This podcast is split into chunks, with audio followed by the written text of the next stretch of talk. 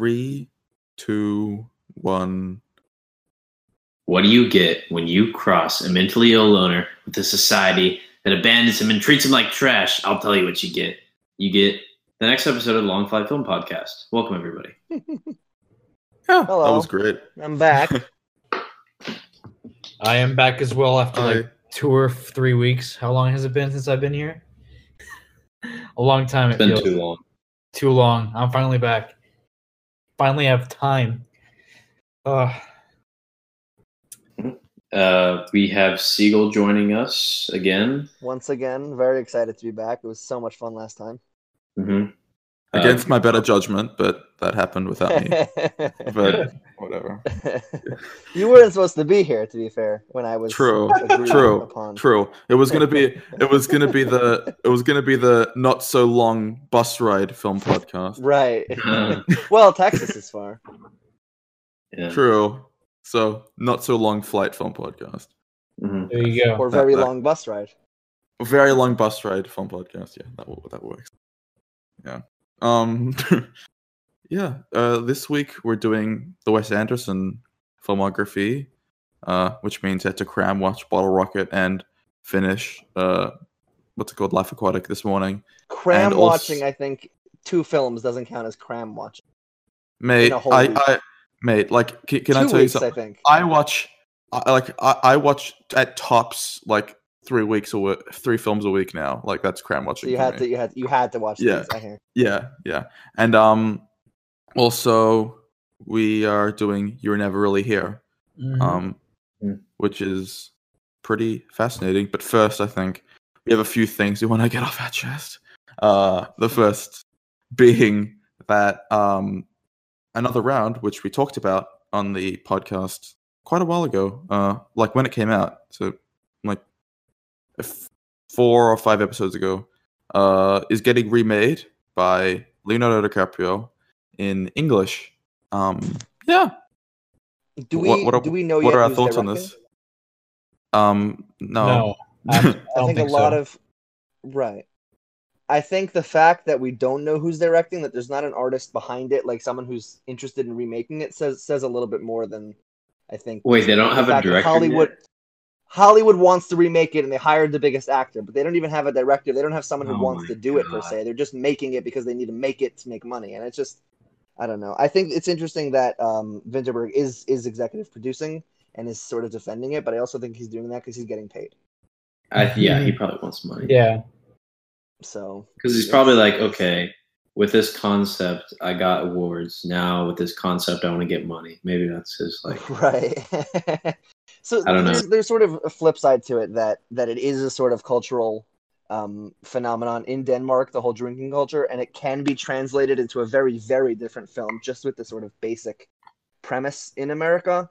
Um, Mm-hmm. But I also don't see that happening so much, especially Yeah. because there isn't a director now. It's just Hollywood and Leonardo DiCaprio, and who else can we get that's big? And like they'll they'll probably just like hire Tarantino or Nolan just because they're the biggest names. Like you know what I mean? Like it's sort of it just seems kind of disingenuous in, in every facet. Yeah, I think there's definitely some potential for this idea to be made in America, but like, there's I don't think there's any passion behind it. Like, I don't think anyone's Right. like, yeah, unless it's Vinterberg, because like it's his idea. The That's what I was saying. I was talking to someone about it, and I said, "Why don't they just hire Vinterberg and Mads to do it in English? Like it's it's that easy. Yeah, they honestly They should. both. It's not complicated, and there's Mhm. no reason not to. And I think that what's what's so weird about another round is it's not a revolutionary concept. It's not this brilliant idea Right. that whoa, it needs to. It's it's such a simple film, and the entire success of it is the empathetic direction from Vinterberg and and, and how Right. close it was to all of That's what them. so good. there's yeah. nothing about a disingenuous American remake that I see being in any way uh, heartfelt like that. hmm I think Vinterberg should have won Best Director. Like he definitely in my favorite favorite directing of the year. But you know, I liked I liked think Florian so. Zeller's for the father, but I agree. Uh, oh yeah, that's yeah. I don't think Florian I- I like even the- nominated. Was he? no, he wasn't. Uh, no, that's crazy. Yeah. Why did the um, father? I'm not- very happy for Chloe Zhao. That's Yeah. No. pick. No. No. Definitely. I watched Nomadland again uh, a few days ago. Mm. Uh, I got added to Disney Plus, which I'm on my Mhm. free trial for because I wanted to finish um, Wes Anderson's films, and that's on Disney Plus here too. All right. and uh yeah it's just so good i, I don't know like I, I watched it with a friend and we were like we, we were like watching it and then we just like uh you kind of forget like how good and like well made these films are and like just Mhm. the way that chloe zhao like like she anchors the whole thing like you can tell like there's like in in, in the best possible way it feels like you're watching nomadland as an observer and like it's almost like you are watching it like through Chloe Zhao's like eyes, and and it it, it just it, it's such an interesting kind of film. Although I think it's a bit ridiculous, Frances McDormand has won a third Oscar. Her performance is like it, it's I'm, I'm fully amazing. a defender of the Oscar. She was my number one pick, personally. No, but like she's genuinely amazing. Like in in the, in, the Yeah, film, she's yeah. able to say so much without saying anything. yeah, it's, you know, it's she's just very like- much a visual performance. she's just like like the way she postures herself like everything and like people give it shit for like like there's a scene where she poops but like yeah but like it, it's showing her That's life you know and like exactly yeah yeah yeah, Yeah, and, like no. it, I and mean, it's, it's, it's, hard important to part say, of van it life sounds yeah it sounds adequately discrediting, but if you actually look at it in the context, it is a very it's a realistic and, and genuine moment of, of that of what it like what it's like to live as a, as a nomad, sort of. yeah yeah you're, you're, you're, It you're adds spot on that authenticity. like if I have one flaw, I think the the exposition is a bit like on the nose. Like there's a scene where she's like applying for a job, and it's like, oh, I Mhm. used to live in Empire. Oh, Empire, the city where there was miners, and then it all got shut down, and everyone had to leave. right, like, oh, right. yeah. Okay. Well. yeah. Graham Graham is being disconcertingly quiet right now. yeah. That, that was like. Yeah, I'm aware we're talking about Nomadland, but um, it- Oh yeah. Sorry. it's, It's it's, too long. I'm excited for the. Eternals. Eternals this fall. I just know Graham isn't the biggest fan, so I'm like waiting for him to pop up with why. Yeah, why I I'm wrong. The Avenger, the Avengers poster thing is dumb though. Like I, I agree. Yeah, no, that's What do you that's mean? really is that was really so weird funny. It's so ironic. Yeah, And it's really what's so dumb. What do you interesting is mean it wouldn't be as poster? weird. Oh, there's a She scene where passes um. by a theater that's playing the yeah. Avengers, and it makes sure to show that they're playing the Avengers on the marquee. I do not remember that scene. and she's like, uh, she's like But longingly it- it- looking it- into the, the poster. thing is, it wouldn't be that weird if she wasn't directing a Marvel movie. It Marvel movie like next, yeah. Wait, was it it Seems really seems disingenuous. to be a knowing nod to that, which sort of I don't know. It's so weird. It yeah, it's like a critique. It's basically like a critique of like the of like all these big like blockbusters and stuff. It was just like hmm I don't know. It, it's very it's very like small, but it's like okay, like- but you're also directing the Eternals next year, so shut the fuck up. Right. Yeah. And she's been directing the Eternals. I'm sure it's in it's in some sort of production now. Like she did not know. Yeah, I think the when movie's was- even almost No. when, when she started She Nomadland, she had to have known. Like, Yeah. yeah. Um, Um, but the, I think also like the like the capitalism stuff is really subtext to me. Like the whole film, yeah, like I agree. it's not it's not really about It's a like, personal film more than a. It's just more like than a societal story, film. yeah. And like it's not like because it's not a critique because because what Chloe Zhao's doing is she's not like saying look how terrible this lifestyle is. Don't you wish these people had money? You know, she's like she's like saying Right. look at look at the beauty that can be found within this lifestyle and Right, just like and like these people aren't wrong for living this way i mean there's that scene at the start where that fucking karen goes up to her and she's like oh if you ever need a house come stay with me you know? Mhm. it's like all right okay I, I did I just back on the Avengers thing. I did think it would have been funny, and I'm proud. I'm sort of proud is the wrong word, but that the Oscars didn't do what I thought they were going to do, which is right after Nomadland wins Best Picture, play a trailer for like I the really Eternals wish they Marvel did. movie or something. That would've been that would've that Oh, been beyond God. ironic. It would have been hilarious.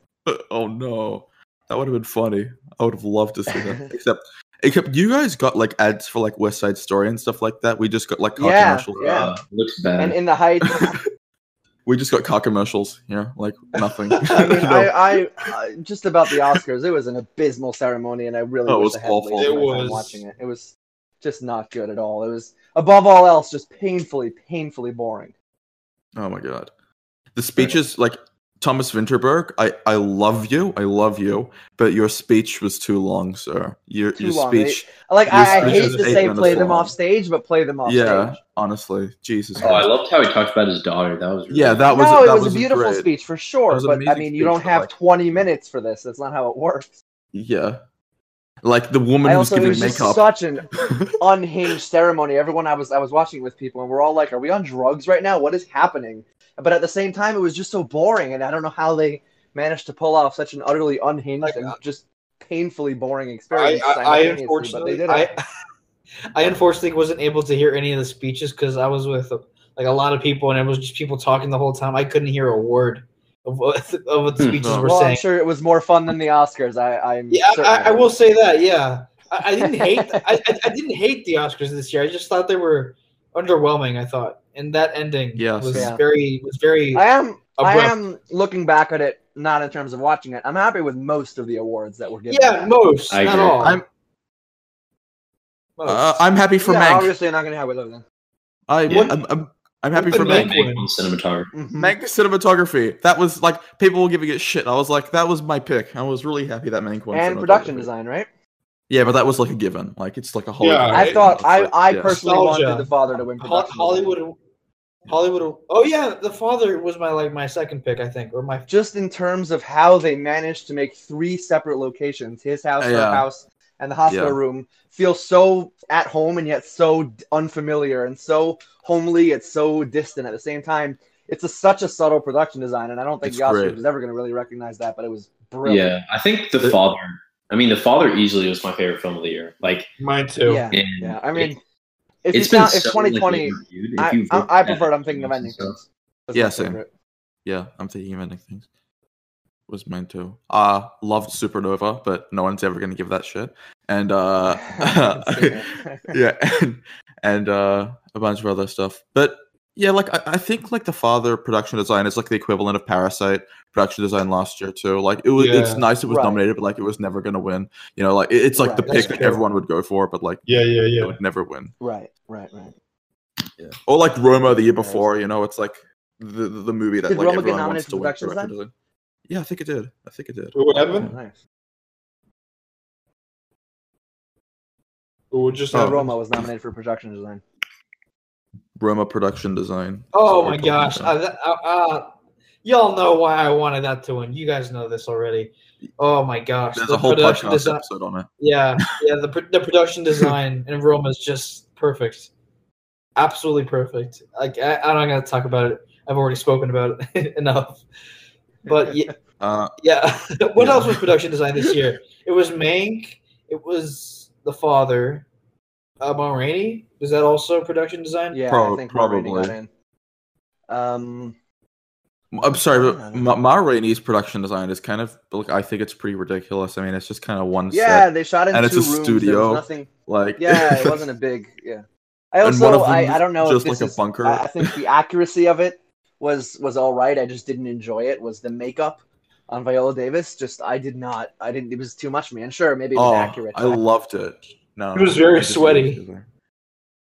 Yeah, I, I, I it, it seemed really authentic to me. I, I, I think she like she. I, I've seen photos of like Ma Rainey and like I, I did some stuff. and She looks great. Like I, I think that that authenticity and stuff like that looks really great on her. Oh no, Siegel, Siegel ditched. But yeah, You back? Sorry, I, I got cut out. Yeah, sorry, I'm back. yeah. Um, but yeah, the authenticity Happened- on her last time also. is really good. Um, The what? this like it, it would have been embarrassing if like a hillbilly elegy one or something like that for Mm, like yeah, that one for, nothing. for like makeup. Yeah, But at least God. Glenn Close twerked, so she got that.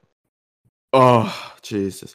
We watched it. We we we watched it in like our class, our media class, was watching um uh was watching the Oscars, and like everyone was just cringing their asses off. We were just like, oh my Mhm. god.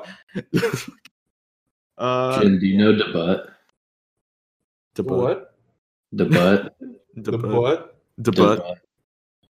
the butt. The It's the thing Glenn Close was doing.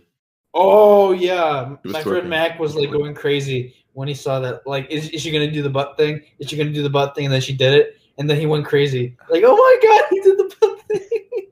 I don't, I don't know what it's referencing. Is it? Isn't it from? Uh, wait a minute. I think I actually might know. Isn't it from School Daze?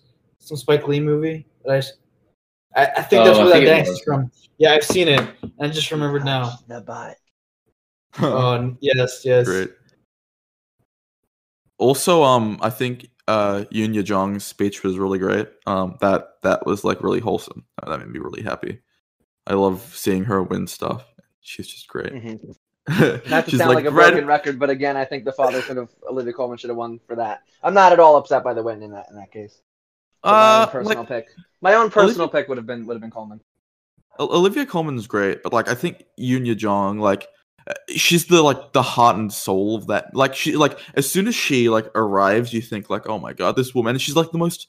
She's just the most wholesome thing you can ever you can ever Yeah, see in that film. And like uh, the ending, the reason the ending is like yeah. as impactful as it is, is because of her. I mean, like y- y- you watch her and like there's that moment like when she's sleeping with David, and then she wakes up in the next morning, and then it's just like, oh fuck, like you, you like she, she, she's yeah, her performance is uh, uh, amazing, and then her speech was incredible. I Like, do oh, think Brad- it's very cool Brad that the Oscars Pitt. gave it to something that was less showy and just more Oh, genuine. Yeah. hi, Brad Pitt. It wasn't like, oh my goodness, Nice this to was a meet you, great Mr. acting reel, you know?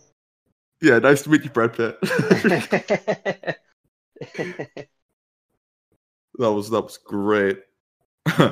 um. Also, what, what were the other ones that happened that were a bit crazy? Uh, the, was well, like- the switching of the category uh, order was bizarre. yeah, That was awful. well, it's just utterly fucked up. bizarre. Director was This is like the fucked I fourth mean- one. Yeah, yeah, that was weird. That was really yeah. weird. The whole the whole order was weird. It was just, But, like- it was insane. I kind of like. Uh, I mean, everyone knew Nomadland was winning Best Picture anyway, Yeah. so maybe Yeah. they just wanted to like, like saying, "Oh, right, let's just move Save on it, with this." yeah. and I'm Like, I'm even happy with with Hopkins' win. I think he very much deserved it. It's just the way they they presented it made no everyone lost in that scenario. I mean, like, it wouldn't have been as bad if, like, No, it wouldn't have been bad at all. He didn't win. He Yeah. didn't win. Whatever, it's fine. But they presented Yeah. it in a way that seemed like he was going to win, and then didn't. And sure, he maybe he wasn't supposed to win. Maybe he wasn't the best. But to, to but to lead everyone on like that was just sort of sort of bizarre. Yeah, you're right on the money there. It's just, it's, it's just fucked. Like, it's really bad. Uh, uh we were shocked. Like, I, I was happy Anthony Hopkins won, right? Because I think his performance Uh-huh, is, is yeah. my favorite.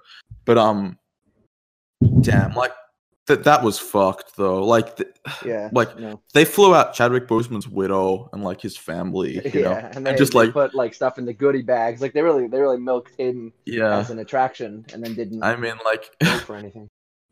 I mean, the worst part about the Oscars is that I always get the Ben Shapiro video and my recommendations, and I just like, I was just like, Oh oh. I just, I'm just, I feel oh, like it's that's on you because I ah. don't get that video because I don't watch any No, Ben Shapiro. I always get it because it's just every year. I, I don't watch any videos, but it's always like Ben You- Shapiro you meme, on the you meme Ben Oscars. Shapiro, so you I get do, videos from Ben Shapiro. Sometimes, I, and like I don't oh. I don't make memes, so I don't watch him this at all. year, this year, he like he went overboard this year. He was like, eh, the hundred million dollar movies, that's the ones that they make for you. And then they make films like Nomadland, which they make for them. And it's just like, what like What? who's them? Do you think like Yeah. who's them, Ben? Like Like, the- Chloe Zhao is not a Hollywood insider there. Yeah, yeah, yeah. Maybe now she is, but I made it I made it for them. I think Ben Shapiro needs to watch the player. What was that? What's the play? I yeah. said I think Ben Shapiro needs to watch the player. yes. Uh, I think everyone needs to watch the player, but yeah, specifically. yeah, not enough people have But, like, watched the it's- player. it's not like Ben Shapiro even saw those movies anyway. Like, just like he, he- No, he, yeah. just needs to. He shut read he read a silly synopsis and came up with like dumb Eh, capitalism. to dis. to, yeah, he came up with silly one-liners to discredit them without actually, you know, whatever. Anyway, Ben Shapiro is a fun topic, but yeah. Love that guy. Amazing. Love him. Um, yeah. So, in short, we're not happy about the Another Round remake, and we're kind of underwhelmed about the Oscars. Um, Yeah. but I think that's on. always the experience with the Oscars. yeah. We all pretend it's going to be different every year, and then it just isn't. Exactly. But like people say the Oscars like aren't important, but like they are important. Like they're, they're, they're, They're important. They're important not in determining what's best, but they are important in determining what people's careers. more hype and people's careers and things like Parasite saw a huge, huge uptick in viewing and popularity once it won, Mhm. and it already was popular just because of the hype around how good it was. And I mean that that is a fact, but I don't I don't think that that and like people who are like, "What's good? Oh, let's look at what the Oscars picked." That's a sort of bizarre uh, outlook on on what the Oscars do. But like, it's also nice to see people that are deserving like win awards, and you think like, oh yeah, that's cool. You know, so like they Yeah, They- they- it's it's they- they rare do that it's matter. for quality reasons and more because of whatever reasons. But Like, it is nice to see regardless. when I like like Chloe Zhao was like that that that that was nice. Like I I really was happy to see that. You know, Mhm. Y- Yeah. Like Emerald Fennell, I do not think wrote the best screenplay of the year, uh, but her speech was great, and I just love her. I mean, I've taken a real 360 on Promising Young Yeah, Woman. I was like, it's just- like a but, like, Yeah, you have, Jem. but like um, I remember you wrote an entire apology review on it, and I feel like it's Yeah. gone up you, even you used to then. hate it like so much. yeah, you did. Remember when I gave it five like- stars? You were like, you gave it five stars, was- Guillermo. I didn't give it five. So I didn't give it five stars. I still think the ending is pretty bad, but like still, like uh, the rest, I, I I kind of love now, and I think I can It was- I can it- defend the ending, but we're not going to get into it. Yeah, yeah, but like I think that um like watching it with new eyes really like gave me new insight because I watched it with my mom who didn't know anything about it and like it just showed like how Uh-huh. effective I think it really is. Like, 'cause, Wait, you like Did watched any of you with your manage to catch it in theaters? yeah, I, I watched it with my mom. That's Uh, no. yeah, uh, but like the opening scene, like she didn't know that she was like pretending to be drunk, you know, so like it really worked like Uh-huh. for me. And you think, oh wow, Right, this right, is right. like this movie's really well made, and like it just like maybe pick up on everything like even more. Yeah, so appreciate that movie a bit more. And Emerald is really she, she, she's really funny. Oh, it's so heavy and it's so cold. Oh. It's, it's just like oh Yeah. she's just it was weird doing best screenplay first though. That was pretty weird. Um Everything about the order was weird. There was no award- Also- was no positioning of any award that was like, oh How yeah, that's where that one belongs. How come the best actor was announcing best actor and then the best actress was announcing best actress? They usually do Yeah, like I an was inverse. Like at the end, Joaquin announced for that. That was weird. Um, I guess they wanted people to wait to see Joaquin Phoenix, so they put him to the very, Right, very yeah. end. I expected him to come out of like jeans and a t-shirt and be like, all right, I'm here. I Let's so did this." too. Which, I did too. which he I was sort of did, but he did dress up, and I was like, oh, all right. He did at the Golden Globes. It was amazing. He came in a hoodie or something like that. I was just like, oh yeah. Joaquin. he just doesn't give a fuck. I just love it. I love speaking him. uh, speaking of Joaquin in a hoodie, yeah, let's let's talk uh, about. you, the no, I'm just kidding. movies. Now let's move on. We're, we're done talking about this shit show. Um, yeah. the one of our um movie Rex was "You Were Never Really Here." It's directed by Lynne Ramsay. Yes, Lynn? Ramsay. Okay, yeah. Uh, and it stars Joaquin uh DeJonker Phoenix, and he's um he's uh, a loner dude who lives uh with his mother. Um, he has mental problems, and he goes out killing people and watches some old TV. Um, it was directed by Todd Phillips in 2019. Oh my god! it's so funny because if you look at the shot of him going to his uh the guy who hires him or who pays him um not not the middleman who he whatever obviously uh, the, the kid saw him and he fires him whatever but the, the actual guy where he was eating jelly beans and that scene of the guy who was telling him Yeah, where, yeah. where his next job is and everything if you Yeah. if you look at him leaving that place and going down the steps it's almost an identical shot that Todd Phillips copied for the steps in Joker Oh, Oh, also nice. another thing. there's like I don't- so many Wait, you can go ahead. You can go Yeah. ahead. no no I wasn't saying anything Oh, I, I was gonna say I'm looking at the cast right now, and the actor for the young Joaquin Phoenix character is the kid who plays Bruce Wayne in Joker. oh, no nice. way are you Yeah. serious Yes, Pretty cool. That's Dante. crazy. Oh yeah, my Dante god. Pereira. Todd Olson. Phillips is absolutely shameless. Yeah, and I like Joker less and less. gracious. Like and Yeah, ju- like no, every Um, day. this film is so powerful. I still like it. No, I still like it. I still like it. I uh, my my review on Letterboxd, well, all the way back right before I like actually started writing anything was um worked for me. Took itself very seriously. That's all I wrote. Something like that. I was like, all right, I gave it like a. And it was It like does at the time, I was itself like, oh, it's all right. I gave it a six out of ten, I think, and it's it's fun. It's all right.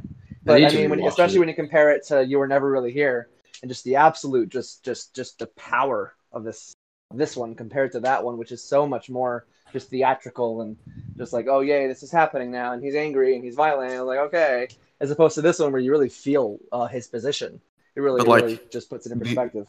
These movies aren't really similar to me. Like, I mean, he's it's it's a movie about the Joker. You know, the guy was played by Jack Nicholson in a Batman movie. You know, it doesn't really like.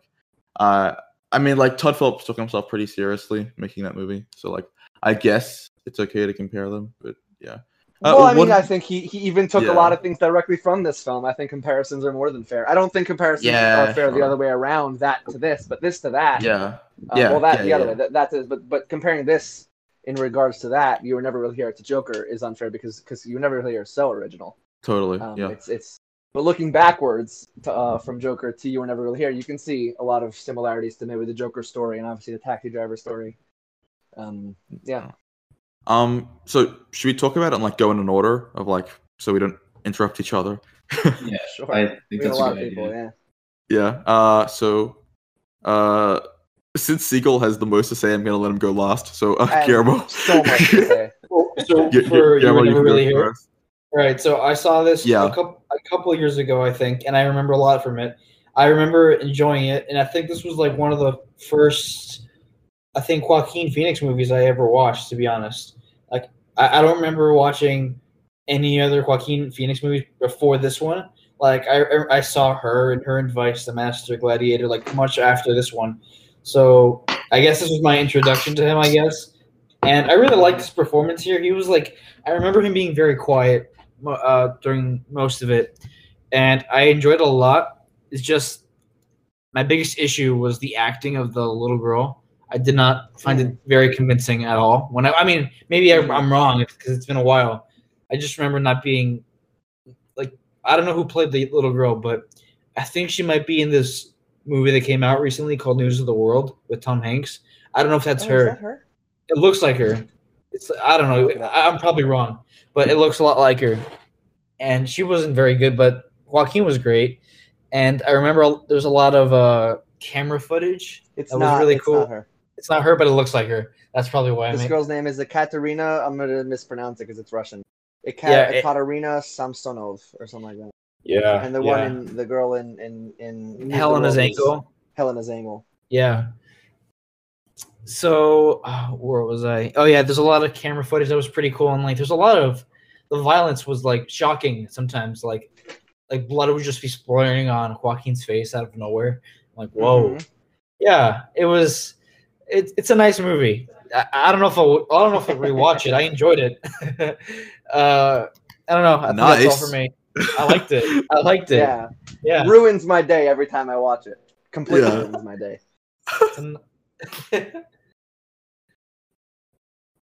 Anyway, uh, Um, next? I can go next. Graham. Yeah. Um, I just want to start off. This is a disgusting ripoff of Joker 2019. Agreed. So many of the things it Shameful. did straight from the movie. Um, poor Todd Phillips, you know, he has to deal with all his plagiarism. Disgusting. Yeah, it's really gross. But um, so I watched um, uh, when you talk about Kevin before this, and that movie's a masterpiece. I watched it. Yeah. Um, Do you like that more? yeah, I do. I just I saw it. I saw it after this one because I love this one so much. I, I definitely like this one more, but they're both they're both amazing, amazing. Films. Yeah. Um I mean just the it was really well made. Like uh I mean honestly, but some like the cinematography kind of felt kind of flat. Like I thought it could have been more I don't know, like uh how do I like to say it, but like I don't know, it kind of felt like not that interesting sometimes, but uh I really liked like the directing. Um acting was good. Um little girl like wasn't that great, like kinda like Guillermo said. Yeah. Um I mean the main thing, like like it's a good movie. I just like didn't really connect with it that much. Mhm. I feel like I connected with we need to talk about Kevin like a lot more. Like that was just like, not to pursue that point too harshly, but what part of we need to talk about Kevin were you able to connect to? Um just like the rela- relationship with like the mom and the Mm-hmm. and Mhm. Kevin. I just thought like that you're was a psychopath, a- and then your mom has to deal with you. I understand. what was that? I was saying because you're a psychopath and your mom has to deal Oh. with you, and I, I get it. No, no, no. It was just no, like no, I'm kidding. like I just felt so bad for Tilda Swinton. yeah, yeah. yeah. yeah. This is It's awful. a it's a devastating situation for her. yeah like uh and i think i don't know i like the like just the structure of that story kind of how it like started at like um after the incident and it kind of like flashed back and like kind of like Yeah, developed yeah. like no, it's it's an unbelievably well made film. yeah um i mean this this is Lynne. Ramsay's th- just her confidence in, in what she's willing to, to experiment with in, in terms of storytelling structure and just character. She's she's I definitely want to explore her filmography much more. yeah I Yeah, agree. definitely. Yeah, uh, I love her. I think she's great. I mean, she only Have like takes seen, pro- well, how much have you seen from her? one, this one, uh, but like oh, I know one. About yeah, her. yeah. Yeah, but like she um like she only takes and makes films that she wants to make, and that's just so Right, yeah. That's She's really very. I mean, she's that's really cool. her and I feel like Kelly Reichardt are just super like they make what Yeah. they want to make. They make you know what I'm saying. They, they, this is what they want to do. This is what they want to say, and this is how they say it. And they're just yeah, so them. I, I really love that. Yeah. Um, as for the movie, I thought the first hour I was really digging it. I, I was like, uh, I, I think t- on a technical level, like it's pretty much flawless. Like I think all the acting is pretty great. I, I think little girl is actually really good. Um, I, I think her performance is like it, it's it's really subtle in what she's trying to do, but I think it really works. It's really eerie. Um, I I kind of love it. Uh, it, it looks amazing. I mean, it flo- like the movie like I mean like the first hour at least to me like it it, it went past pretty quickly. Um, the scene where that guy gets gunned down and then just blood like just like falls on like Joaquin's face was just great. hmm That's Uh, like the turning point. It's so. I love ama- I that. love that part. Yeah. Yeah. And then like I didn't want to say like I lost interest, but like I kind of did. Like uh, uh, from that point Mhm. onwards because it just kind of got like I don't know, incomprehensible to me. And then like Hmm. there was that really great scene where like he's on the he, he's under the water and like it's his suicide attempt or whatever. I thought that was like Oh, a really beautiful. an yeah. amazing scene. And then the ending, like, I kind of gave up on trying to understand it. I was just like, Hmm. oh, I kind of understand what this means. And then I just like, and then he just starts to take off his clothes and he's walking down. I'm just like, what the fuck is going on? And I just kind of like, yeah I just kind of gave up. right there, with you, man. It That did scene is one of my all-time favorite scenes, I think, and I would love to explain or get into it when Okay. it's my turn. yeah, I I, I, I, I like, I, I- I just kind of gave up. I was like, okay, like, sure. Yeah. I, I was just like, all right. That's my I- I- thing with the film. Like I was trying to like connect with it, and I was like, I just I'm like, what the fuck is happening? Yeah, I don't. I, I just yeah, I was think really- I think what I often forget is is I it's a lot more art house than I tend to give it credit for. yeah. And I mean, It's- like, it's super super art house. I mean, I, I get like the the whole thing on trauma, and it's represented beautifully. Like it, it, it, it, it's, Oh, it's, it's it's really great, and like the I, I think you get everything about Joaquin's character, like all visually, and it, and it's just Yeah, it's it's no, I really mean, great. And I picked up more stuff. This is my third time seeing it. I pick up Yeah. more stuff every every single time. Just Yeah. he gives a chocolate bar to that kid from in, in Afghanistan or wherever he is from across Yeah, and then he from the other side of the shoots them. fence. Yeah, And then that kid gets shot for having this candy bar because there's yeah, I mean, just just the small little moments. You don't need more, and you understand so much. It's just such efficient storytelling. It's it's brilliant. yeah, totally. And uh also the scene. I mean, like it, it, it's cool getting it told visually, but I mean, come on, why didn't why why isn't he being interviewed by a therapist where she asks him how his day is? and then he says that he has negative thoughts, and then he's like, "Oh," and then he's like, "Do you remember your time when you walked inside an asylum?" I mean, like, well, why why don't we have that? yeah, no, it definitely lacks lacks that aspect. it for lacks- sure. and I think it lacks I think that that's where sure. Todd Phillips took liberty and just to make it a little better. You know, exactly. I completely, I, I'm, I'm, I'm with you 110. percent I think it's just- definitely edit in that I'm being ironic because I'm. oh, I'm not. ironic. I'm, I'm, I'm gonna say, I'm, I'm gonna like, I, I'm on, on the YouTube side. I'm gonna say not being ironic in the slightest. It's just, just like unbelievable, unbelievable. Yeah. Uh, I guess go off signal. All right, I think I think instead of continually interrupting all of you, I'll uh, I'll finally go. Um, so I think that it is such an incredible um, portrayal of. I, I- think I wrote my longest ever write up on on this on this uh, recently. Where how do you portray something that is internal, that is completely not. It's not an external emotion. It's something completely inside of you, how do you how do you get that and portray that to in something that's film where you're watching it, you're not feeling it. And uh, I think what the film manages to make you do is it holds back every.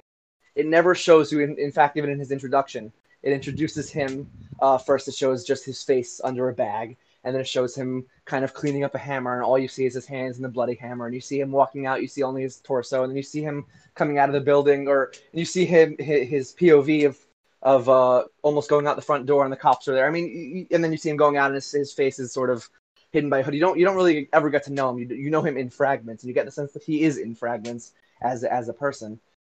Um, and then just first of all about about you guys kept mentioning about the girl, and to me, I don't think she's an incredible actor. I don't she's a bad act. She, I don't think she's she's a bad actor either. I don't think it's actually even super relevant because she's entirely she almost does nothing in the film uh, in any way other than than be there behind him or, or, or him holding her. She's kind of an object. He's he's entirely the subject of the film. Nobody else ever at any point has any. Uh, there's no focus in anyone else's perspective, and she's entirely there for him to sort of get and protect and rescue and all that. And I think that's where um, that's where that scene. So he finally rescues her, and we're getting where we, we see that he's uh he's building up to to get her back, and we understand that he's a damaged person, but we also know that we saw in that first scene with a single just headbutt. He knocked the guy down onto the floor. Just all that inside of him comes out with a single, just just absolutely wrecks the guy, and he's on the floor um, retching and, and, throwing up. And we see that, that, that we were waiting for him, this hammer wielding badass, to go into this mansion and save her. And suddenly it switches perspectives, and it's through video cameras, and we get nothing. We get we get violence when we don't want it as much as we get, and then it's, when we start wanting it, it sort of stops or goes too much, and it's it's so so unsatisfying uh, that violence. And then but but he does get her, and he's able to um to bring her back, and then suddenly the whole film switches. The guy knocks on his door.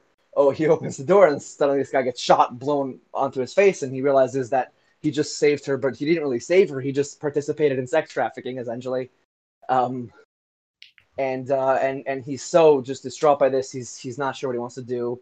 He uh, he these guys are are so caught up that so so up in the system they know where he lives because of that kid in the beginning. So I'm just again efficient storytelling with that kid on the porch um, and then th- that whole thing. Um, but uh, sorry, I'm going on and on. Um, but um, he uh, so so he, he, again so then he his mother dies. He's all he's he's he's continually distraught about that. There's that that beautiful beautiful scene of him singing on the floor with the person who literally killed his mother. Just that sort of uh, that's a whole that's a whole thing that I, I don't think I have time to get into. Anyway, he he he almost kills himself, puts rocks in his uh, when he when he sends his mother off to sea, he puts rocks and he drowns himself. But then he, he thinks he realizes he has a purpose to live. He has some a, a, way to finally, instead of killing himself, he'll get this release of saving this girl, of killing the men who took her and saving her. And he just needs that release at this point. And we're just all so stressed out in his position of needing this release so badly. Um, and and he goes and we see and, and and when he goes into the mansion, it's always the shot right after he killed them. We don't get to see him kill the guards the shot comes on, he's already 50 feet away from a dead guard that he had killed. We don't get to feel that release, and to him, it wasn't a release because he's trying to. It's only a release once he gets to the main guy up in the bedroom or up wherever he is uh, to save her. And he finally gets to the bedroom, and the guy's dead.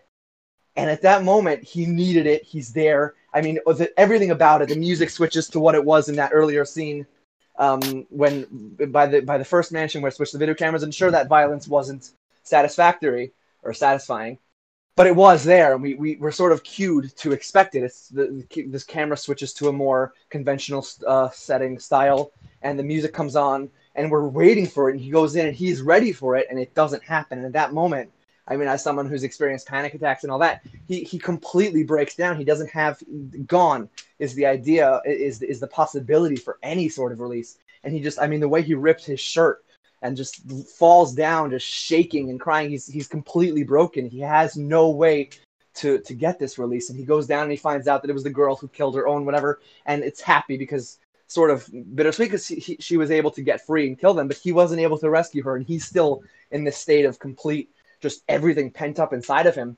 And she's free, and there's nothing to do about it. And they go to a restaurant, and you see him kill himself, and it's the worst possible moment that could happen to anyone is them killing themselves but at the same time, it's a sort of moment of just just uh, d- d- demented relief that he finally got it. This this gunshot, this utter just boom that he needed so badly. If a bullet going through his brain is the way to get it, then that's the way he's gonna get it. And but the restaurant doesn't stop, and it's devastating that the restaurant everyone's just going on. There's blood all over and nothing. And uh, the girl comes back. He it turns out it was all a dream. He didn't even get a release in it anyway. And they say it's a beautiful day let's go outside. And to me, it was just, it ruins my day completely. I just went into the whole film, and I'm terribly sorry for rambling. Um, but yeah, I just, I, I, I, I, oh my goodness, one of my, if I was on a desert island and it could only take three films, this would be one of them. Amazing. Amazing. Yeah. Sorry, yeah, but that's it. I'm back. oh my goodness, yeah. Oh, Yeah, pretty wild. Huh. yeah.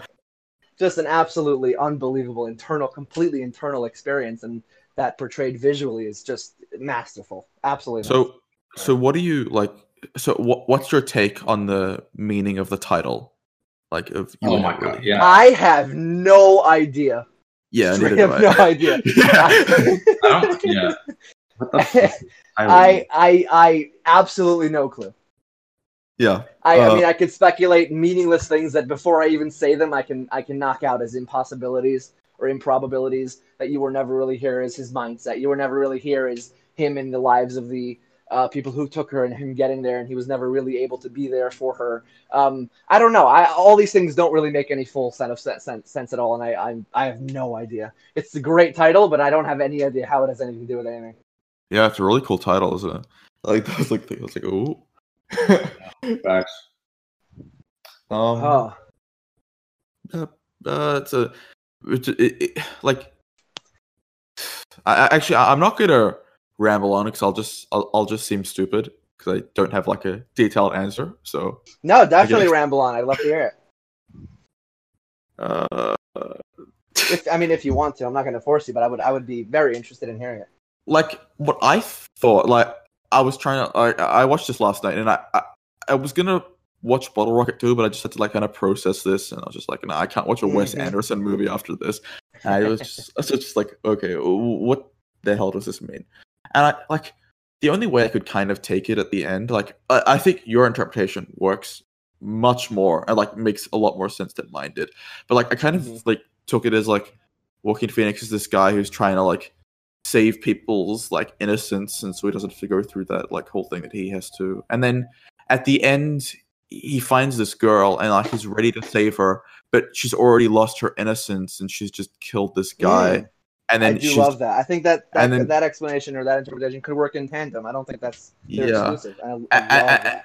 yeah and then she's kind of and then, then i guess like there's that whole thing of, like he's just kind of run down and broken and just like oh fuck like i've just i my purpose is over now. It's just like oh I, i've I, i've failed you. I don't know the, Mhm. what the like that interpretation doesn't really work so well with the last the very very very last moment like it's such a beautiful day or whatever. But uh yeah i guess that could kind of show there i guess you kind of take take it like hopefully also like you could also take it not so hopefully in the same vein I think yeah, Like- no, I, I really do like I like that interpretation a lot actually. It's sort of another reason why it's unsatisfying to him. Not only wasn't he able to save her, he wasn't even able to save her on an emotional or spiritual level. yeah and i, I think That's really what you that's said really beautiful.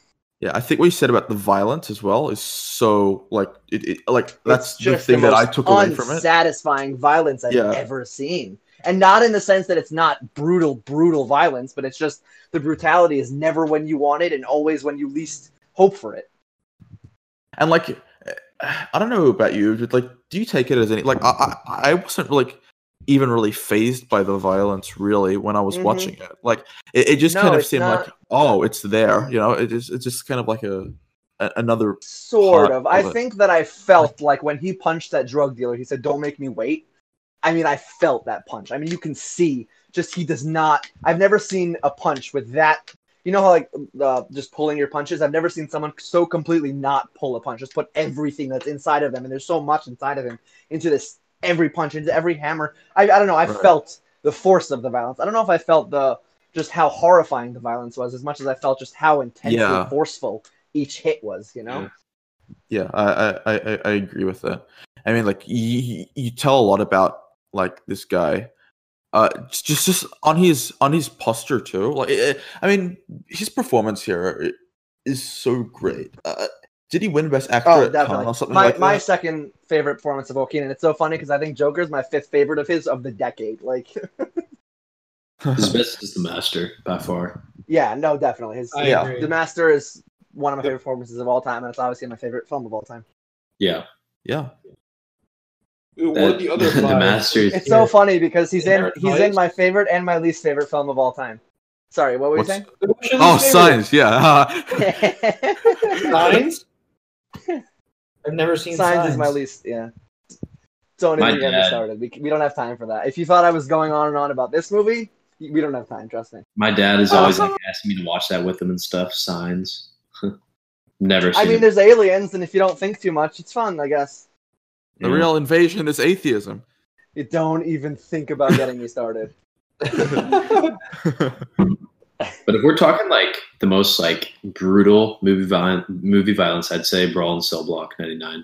Like that. Yes, Kombat no, Zahler is is. Wait, what uh. Yeah, I mean, Siegel, Definitely, that I- I would agree with that. when Wait, he Graham, when he breaks the security guard's I know. There's the bro. That I I mean, it's sort of Bronson, but but not in an art house sense. Just an absolute, just just gritty action. Just the bones that break in that film. You feel it, and it it hurts. Oh my goodness. Yeah, it really it's and it's like it feels like there's stakes too. So you're just like yeah, no, guys, it's, like, it's why such is a good movie. Yeah. Graham, what's the film you just named? no, it's- It was really violent. uh Brawl in Cell Block '99. I, I you gotta like spell I that. I, don't know. I never heard of this movie.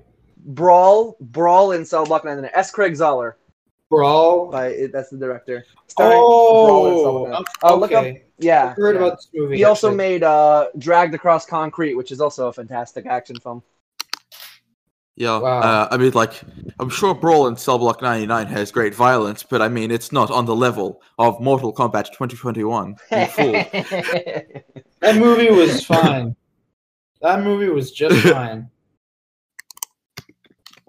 Um, it's a perfect, um, it's a perfect, um, uh, equivalent to You Were Never Really Here. I find it a really great, um, double feature. I, I love watching those two together. Mortal Kombat great, has great, great double feature. it has good effects for a for a low budget. To be honest, everyone shits on the effects, but it's it's, it's fine. Yeah, we're not talking about, we're not, we're not talking about Mortal Kombat because No, I'll no, no. I just want I just want to say that really it. I wasn't going to go into a Yeah, bit yeah. Talking Mortal Kombat. That's all. Yeah, yeah. I just want to say Super random. I'm pacing my room right now, and I passed my Eternal Sunshine DVD, and it says a smart, sexy, and seriously funny comedy. Peter Hilarious. Travers, Rolling Stone. What? Oh, Peter Travers. It makes sense. Peter Travers. What? A, yeah, I've never heard of that name, but Do you not know who he is? Oh, oh No. Okay. Uh, one of the one of the film critics ever is all I'll say. He's uh, what an Oh. what an interesting Dude, interpretation of the dude, film. Anyway, sorry, dude, I just I didn't notice that before, and I was blown away that Yeah. it says that. Anyway, Siegel. Do, do some research into Peter Travers. You'll, I'm sure you'll love him. I will. I will. Text me. Text me his name. Yeah, yeah. Um. Anyways, uh, yeah, that it, it, it was great. Yeah, I, I liked it. Oh Great. wait, Anyway, wait. I, wanna, do scores I and move forgot. on to Wes Anderson. I forgot. I was gonna say one more thing about violence. Um, yeah. the one time violence is ever really like like because I, I play I've been playing like Mortal Kombat since I was twelve, right? Like violence, like it never really like got on me. But like i- in Twin Peaks: The Return, there's one moment with violence that Oh, definitely spoil genuinely. it for me. I'm not going to spoil it. I'm not going to say the context, but like there's a moment with violence. I think like I'll I can talk to Graham about this after What? he's seen it. Well, Like yeah, what what? Be more Yeah, specific. Uh, in the episode that's in the episode that's in black and white is all I'll say. In that episode, Um, okay, one, and then one last thing about you were never you were never really Yeah. here is I uh, just Graham mentioned he didn't love uh just the cinematography. I to me it's one of the most visually the quote the, the the cliche every frame or painting. I literally could freeze it at any point and just admire just how Really? I don't know. I just love the framing of it it so like- much. Maybe it's not. They had to shot on. They had to shoot it on digital. There was a big. There was a big thing about it. How they they were going to shoot it on film. They didn't have uh, the budget, and they ended up shooting it on digital. But I think that her framing just is so just so inspired and so interesting every time, and I just I, I love it. The way he he looks at the mansion when he's when he's scouting it out, and you see it uh, through the uh, the the side of you mirror is is how he's doing it. Just the shot of him underwater, the shot. I mean, just everything. I just I love the way it's shot. I I I'm, I'm obsessed with it. I love it. Yeah. Uh, yeah. Let's move on with ratings. I guess. Uh, All right, I obviously gave it a five. So yeah, out of ten. no, Out of five, out of five. I'm joking. I know. If we're, if we're doing it out of ten, then I give it a three. Okay, great. Thanks for the clarification. Uh, eight out of ten, I guess. Uh, Seven I was for gonna me. give it a seven, but I kind of I- upping it now, and I Seven for me. We love to see it. Um, It was stars. it, it was a seven for me when I when I first saw it uh, a couple years back, and I randomly decided to rewatch it, thinking I would like it more, and I did. So I don't know, it worked out. It's a who would now. ever know? who would have ever guessed? yeah. and now we're gonna move on to what's definitely like the equivalent, like the great follow-up feature of Yeah, uh, I mean, comparisons of can you be were never made, here. Parallels Um, can be drawn. So I, I guess today is Wes Anderson's birthday. That's pretty cool. Um, for Yeah. you guys, it was his birthday yesterday for me because I'm a day ahead of you. But uh, Uh-huh. yeah. Well, it was his birthday yesterday for, for today for him too. Let's. oh yes, You're, he is. you're not in the same time zone as he is. He is in Paris. He's in Oh, Paris. oh, that's true. He's in Paris right now. He's in Paris. Paris. Uh, he's with no Jean Luc Godard is in um. He's in uh, where is he? he? He's not in Paris. He, he hates that place now. I don't know where he is. Does he? Um, yeah, I don't know where he is. He's somewhere. um, I'm excited that it Micah has is. uh, French Dispatch has a release at Cannes, Con now, Cannes, Con. Les Granges du How do you Dimanche. pronounce it? I expect a release Grands this Festival. fall. Uh, for French Dispatch, please, please, please. On please. Disney It's Plus. premiering at Cannes. Yeah, but like a wide release in the, like in September or something. You know? Yeah, I think it will. I think I think that's around when it will be. September. October. It'll you'll be able to buy it for thirty five dollars on Disney Plus, guys. You'll you'll, it'll be cool. Yeah, exactly. Premier access. Right.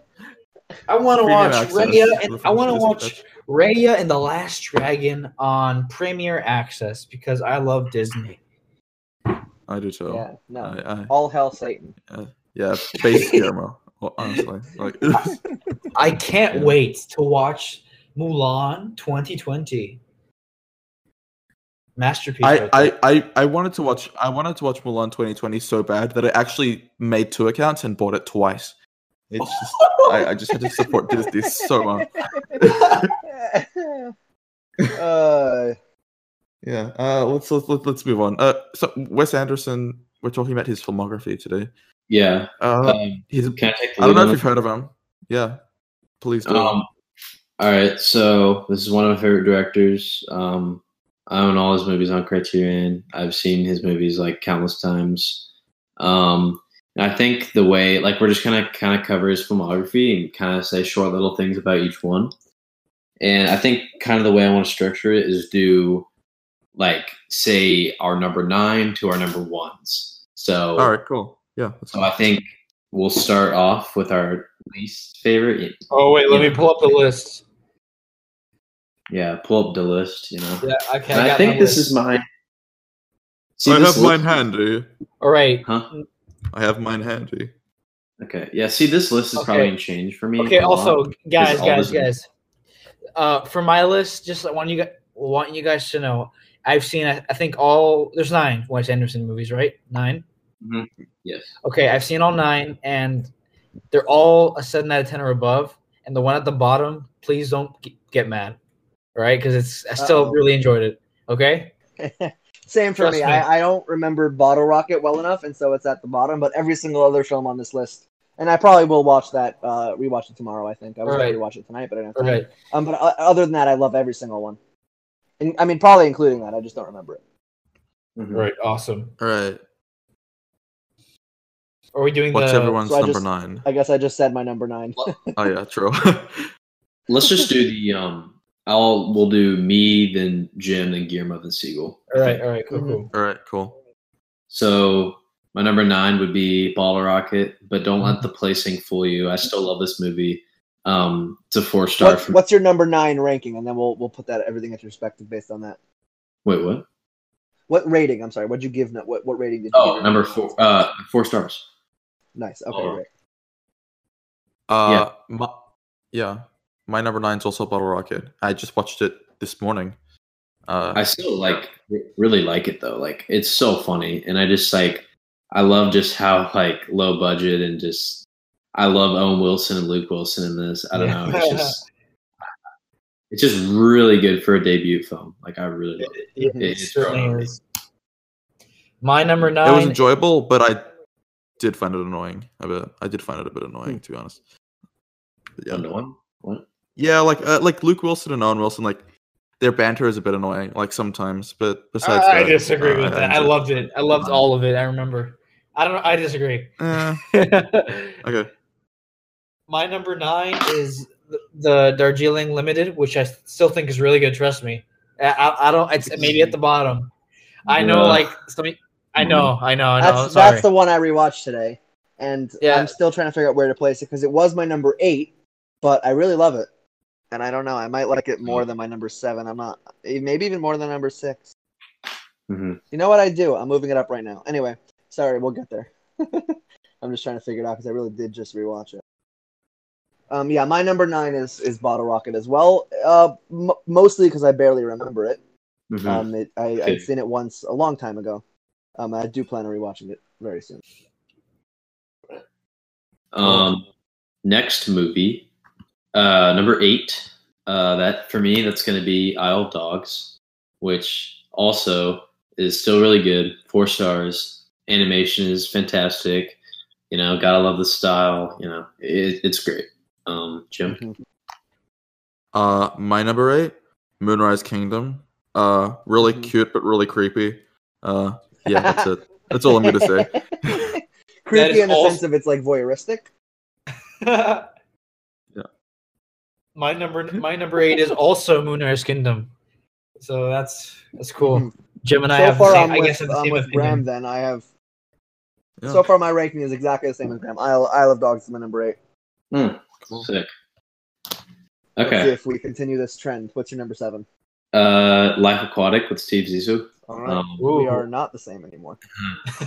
so this one this one is also really great um i think four stars i mean it was a four and a half but you know i i changed like my rating system so that's four stars um really close to being Right. five you know classic wes anderson bill murray in this is so good i mean Oh he my is God, so yes. Good yes, yes, yes. and i just love Yeah. like just like the adventure of it like i don't know it's so great um yeah jem Uh, number seven is Darjeeling Limited. I don't know how to say that. Uh, I en- yeah, Darjeeling. I, I enjoyed it. Um, but uh, yeah, like it's kind of like every one of Wes Anderson's like trips in a single film. Yeah, I mean, like that's it's like that, yeah, that's it's the most yeah. Wes Anderson movie that Wes Anderson could ever make. I mean, like Oh, the it's way I put it in my original uh, thoughts. I rewatched it today, and I, I think I'm going to say something different. But the way I, I put Darjeeling Limited in my original, whatever it was, I said, if you like Wes, you'll like this. If Oh, not, yeah, I won't. mean, like that's Bill it. Murray- It's, not more than that. the Wilson brothers. I mean, Adrien Brody's there, Jason Schwartzman's there. You know, there's slow yeah, mo. Anjelica There's Huston, about even Huston's there. You know, it's like yeah, everything. It's, it's it's West exactly. It's kooky. It's symmetrical. It's got bright colors. It's in a foreign country with some immigrants there, like flying around Yeah. that speak perfect English. I mean, like it, it, it's it's very Wes Anderson. That's not I true. No, that part's not true. The speaking English part is not true. They mostly don't even aren't even subtitled, let alone speak English. No, the girl on the train speaks English. Oh yeah, so there's one. i, But I, I think that conductor and would have to. You're wrong. I think that Grand Budapest Hotel is more of his like most Wes Anderson movie. Yeah, I think that's I like agree. more of his tropes. Yeah, I think that's like his. That yeah, that's kind of his movie. Well, well, um, Grand Budapest is kind of missing like the missing father, missing mother kind of thing. That's just like that. that, that that's really Uh, Wes Anderson. I mean, I guess it's not really about family like as much. I guess is that, is that Yeah. What you're saying? Yeah. I still really like it though. But like, um, yeah, G- Guillermo, what's your seven? My number seven is Fantastic Mr. Fox, which I saw today. It is my I have not seen it as as you guys know in like eight years. I saw it eight years ago, and I it's been too long, and I finally saw it again today on Disney Plus, and I enjoyed it much more. Because well, first of all, I didn't even finish it when I saw it like, eight years ago in fifth grade. But um, Oh wow. I yeah. think so far that's the hottest take in anyone's rankings that you put that one. at Yeah, number that's a very hot take. I mean, I, I thought it was really good. I, I like I just saw it like I think No, yeah, like, no. All, 10 more- minutes before- More power to you for being. Yeah. Yeah. It's because I like six. I, I like six Wes Anderson movies more No, than exactly. Yeah, Yeah. no, he's he's an Yeah. incredible. yeah. Um, my my number seven is is Moonrise Kingdom. Uh, Mm. Beautiful film, not one I was particularly able to connect with per se. Um, I don't know. I, I like I like what he does, but I don't love most of the film. It's good. I, it's definitely a great film. I think I even gave it an eight out of ten, but it's it's far from what any of my favorites of Wes. I, I forgot to add that um in Moonrise Kingdom, I, I don't know why I really like Bruce Willis. I- Has never really like phased me much, but he was really good in Bru- Moonrise Oh, Kingdom. Like I don't know why. Yeah, He's So so, good. good. Like, and also he's almost as uh, good there as he is in the player. Oh yeah, and Frances Mc, Frances McDormand also should be in every Wes Anderson movie. There's no excuse. Uh, yeah, Frances low key, McDormand, yes. She should be in every Wes Anderson movie. I, I Like, think Well, the that excuse is that she's busy, probably, but yeah. she's busy, yeah, but like still, come on, come on. the Frances. cast for the next Queen for, Frances, Fre- come on. for French Dispatch is huge. You have everyone you can imagine in a Wes It's- Anderson. yeah, film. Fran- I mean, it's Frances- Fran- ridiculous. Frances is in there. That's good. It's because it's a set of short stories. It's an anthology film. Yeah. so each awesome. one, I don't think they're all interactive. I think some actors are never going to see other actors in the film. the Yeah. name I, that mean, I doubt, out. I doubt Benicio del Toro, Bill Murray, and Frances McDormand will ever see each other at all at any point. Or Christoph flip on a show Waltz is going to what I be in a Wes Anderson movie. Can you wait? I cannot wait for that. Christoph Waltz. Oh really? my god, he's in the French Dispatch. Oh, he yeah, is. Oh my! It's So I'm looking at so it right now. So many people are in this He's movie. gonna be. Uh, oh, Oh Yeah, my so- goodness! So And I'm excited budget. that Tony Revolori is coming back because he was great in. in yeah, it was great. Anyway, sorry, Yeah. we're, we're we're getting sidetracked onto the French Dispatch now. We're, we're all Number- number- Number number six, Graham. The the budget is tremendously low for French Dispatch, despite its huge cast. Yeah, it's only like twenty five million dollars. Really? It's so That's small. so cool. That means they're all doing it because they love Wes, and I like that. That's cool. It's I mean, like it's it's is it like locked in? It it should be locked in to win best SAG ensemble for now, like it for sure, right? Right? I mean- Except that it's not again because it's an anthology. It might not Uh, come on. I mean, like all because those you stars. have thirty people. You might have thirty huge A-listers and all that, but they're not interacting with each other for the most part. Yeah, true. Yeah, true. It's six separate stories, maybe thematically linked, but not literally and not characteristically. Yeah. All right. Um, let's get into number sixes. Um, not my number six is Moonrise Kingdom. Um, this is when I started getting to the five stars. Moonrise Kingdom. I gave five stars. I just like, oh, it's so beautiful and gorgeous. Like, it just looks amazing. I just love, like, just I don't know. Wes Anderson is just one of my favorites. So I pretty much love all his movies. You love you like It's children. It makes sense. yeah, I'm just Uh. kidding. I'm just because of what Jem said about it. I was making a. Uh, yeah. A lot of people love this movie, and for good reason. mhm, Like, mhm. Absolutely, yeah. People like it. And Uh, know, it's one of my favorites, but it's not like I don't know. All of these are my favorite, really. Like it's just great. Yeah. Um, my number six is Isle of Dogs.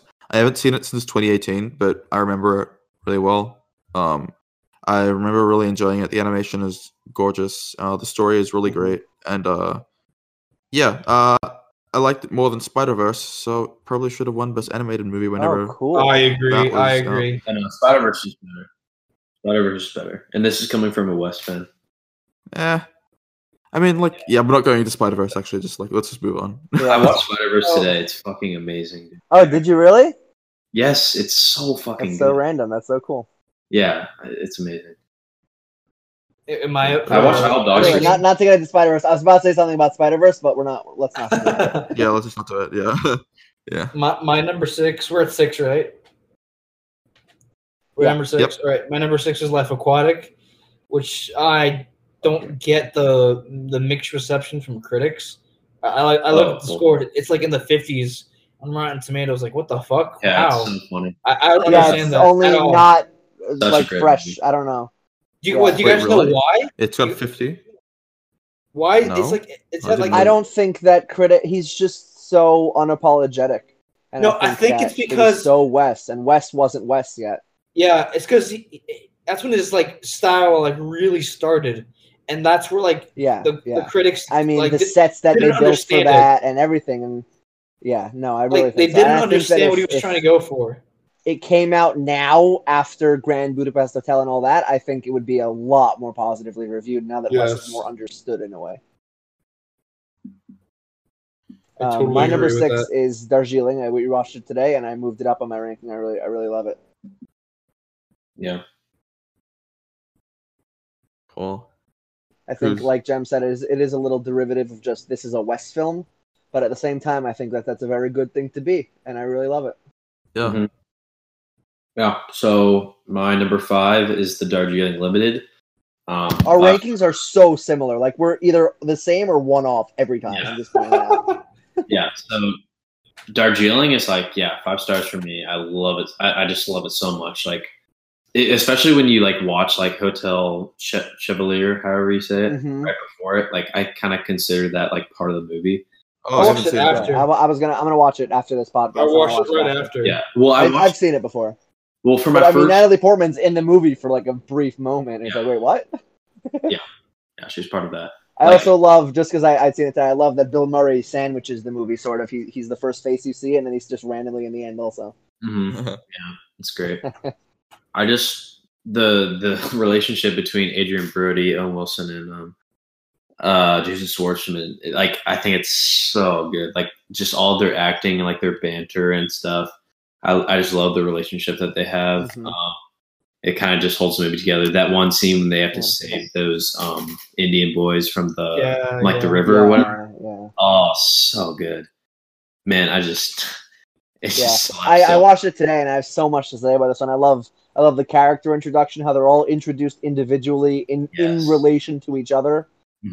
Not, it's just, it's such a well, such a how they're like talking about each other and like the other person doesn't Yeah. know. like you know you know all about them but only individually but Right. only in relation to and from each other and i think that's such Mhm. a brilliant family dynamic to to just sort of subliminal yeah. uh, i don't know i thought it was really really smartly made and Jason Schwartzman is like the definition of sex in this movie. His like mustache, and, like yeah he's I, I mean i love him he's one of my favorite uh, Yeah, he- I love that that man, such a great movie. I love it. Yeah,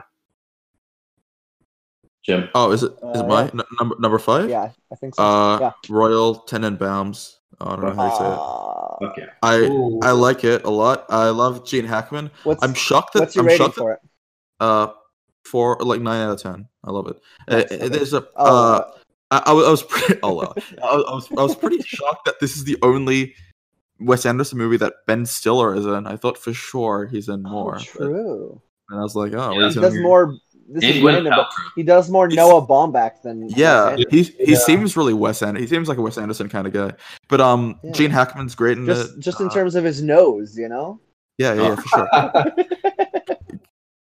G- Gwyneth Paltrow showed up. That was weird. Uh, but she's in the movie. Obviously, she's like a main character. well, she didn't Uh, show up. She's She didn't show up. She was kind of like the main character. She's a Tenenbaum. Tenenbaum, yeah. Uh, that was, yeah. G- uh, G- Gwyneth Paltrow, most commonly known from Glee. If you don't know that, she's great in Glee. Uh, go watch know her. Go watch her singing "Forget You" by CeeLo. It's the most amazing thing you'll ever see in your life. Um. Anyways, Oh, uh, boy. Really, really enjoyable movie that actually, like, it really hit me, like, emotionally, It surprised Yeah. me. Yeah. Yeah. And Gene Hackman again is amazing. Uh, love that guy. Mhm. I adore Gene Hackman in that movie. He just put a smile on my face. Is, Oh my! I just love the guy. he is is Gene Hackman also? Is that his also only uh, Wes Anderson? Yeah, Yep. he, he retired soon after you're making I think that. that one has a lot of people that aren't in other Wes Anderson films. Meaning he Alec has a Baldwin's the narrator. usually, and that one has them too. That one has has uh, Baldwin as narrator. It has Anjelica Huston's in it. It has it has a lot of his usual people, but you're right. It has a couple of people that aren't any Ben Stiller, Gwyneth Paltrow, and uh, Gene Hackman who are Such main characters in it that aren't like staples of West films. Such a good Yeah. one. I didn't think of that. Anyway, sorry, Guillermo. What's your number five? My number five is Grand Budapest. It's in my top five. Two hot takes. It's a hot take. You, you guys think that really? Wow. Oh my I think in general, I might agree. I might. It's not as hot to me as I, think mean, it is to a lot That's people. the. I feel like I think in general, it's I, I, kind of see. rated. I see why it's a hot take. Like that's the one everyone says it's the best. I feel right. Like I think also that's where West sort of gained mainstream popularity. So I exactly. think that in general, Uh, it's I, I just, just thought it was a everyone's like, really. "Oh my god, it's yeah." I just thought it was really good. Maybe I feel like I'd like it more on a rewatch. I just thought it was really good when I saw it. I had a blast watching it. But like I said, I, I like four more. I like four Wes Anderson movies more than Right, this one. right. It's, it's really good. I gave it an Mhm. eight out of ten. hmm Nice. Cool. Uh, my number five is Life Aquatic. I think it's a it's Wes's most subversive film. It's it's never. I mean, ultimately, the narrative is not at all what you expect, which I think is sort of a quality in a lot of his films that it's entirely based. It seems like it's a narrative experience, but it ends up being an entirely character driven experience, and it's sort of in this one the most obviously subversive in a way. And I think that uh, that's a large reason, another large reason why it's so underappreciated, at least especially on the time of its release. Yeah, it. God, that movie's really good. Um, Yeah, it's such a such a great film. You Yeah. that's the one you most recently watched. You just watched it, right? me? Yeah. No, I haven't seen it in a while. I mean, I've seen it twice. I just recently, my most recent one was Moonrise Kingdom. But I watched. So basically, I watched four uh, Wes Anderson movies in the past like week or so in preparation for the podcast. Mhm, Um, Life Aquatic, I kind of had a fresh mind on, but mhm. so I guess we can go into my number four. Yeah. Um, that would be Grand Budapest Hotel, five stars, which it would be number three, but something took its place. Um, yeah, this movie visually is the best Wes Anderson movie. I think I, I say that about like every one whenever I think about it. I'm like, Wait, okay, which one? Mr. Fox, come on. Uh, I think Grand Budapest Hotel is like his best looking. I visual. think that's the one where he was both free to he was free to be unapologetic, and he went so completely out and just every one of his stylizations. The word Mhm. aggressive doesn't fit because it's Wes and it's sort of uh, inviting, but just so completely and obviously Wes Anderson in every and and that's like it in every one of his films. But in terms of how it moves, in terms of how it stays still, in terms of how every that's the most Wes Anderson type. You know what I mean? Yeah, it is. Yeah, it, it looks just so great. It's like beautiful, I, just yeah. can't believe it. You know, locations. Yeah, it's also got I think the most exotic type of locations and everything, besides from maybe Life Aquatic. Yeah, definitely. Uh, I'm gonna Viewings, I continue. mean, all in one location, even though it's a really great one. But yeah, I'm gonna continue that bandwagon. It's my number four too. Uh, Mhm. Grand Budapest. Uh, really, like uh, out of them all, I think it's the funniest to me. I, I think it's just Mhm. hilarious. I think I think Ralph- funny, but okay.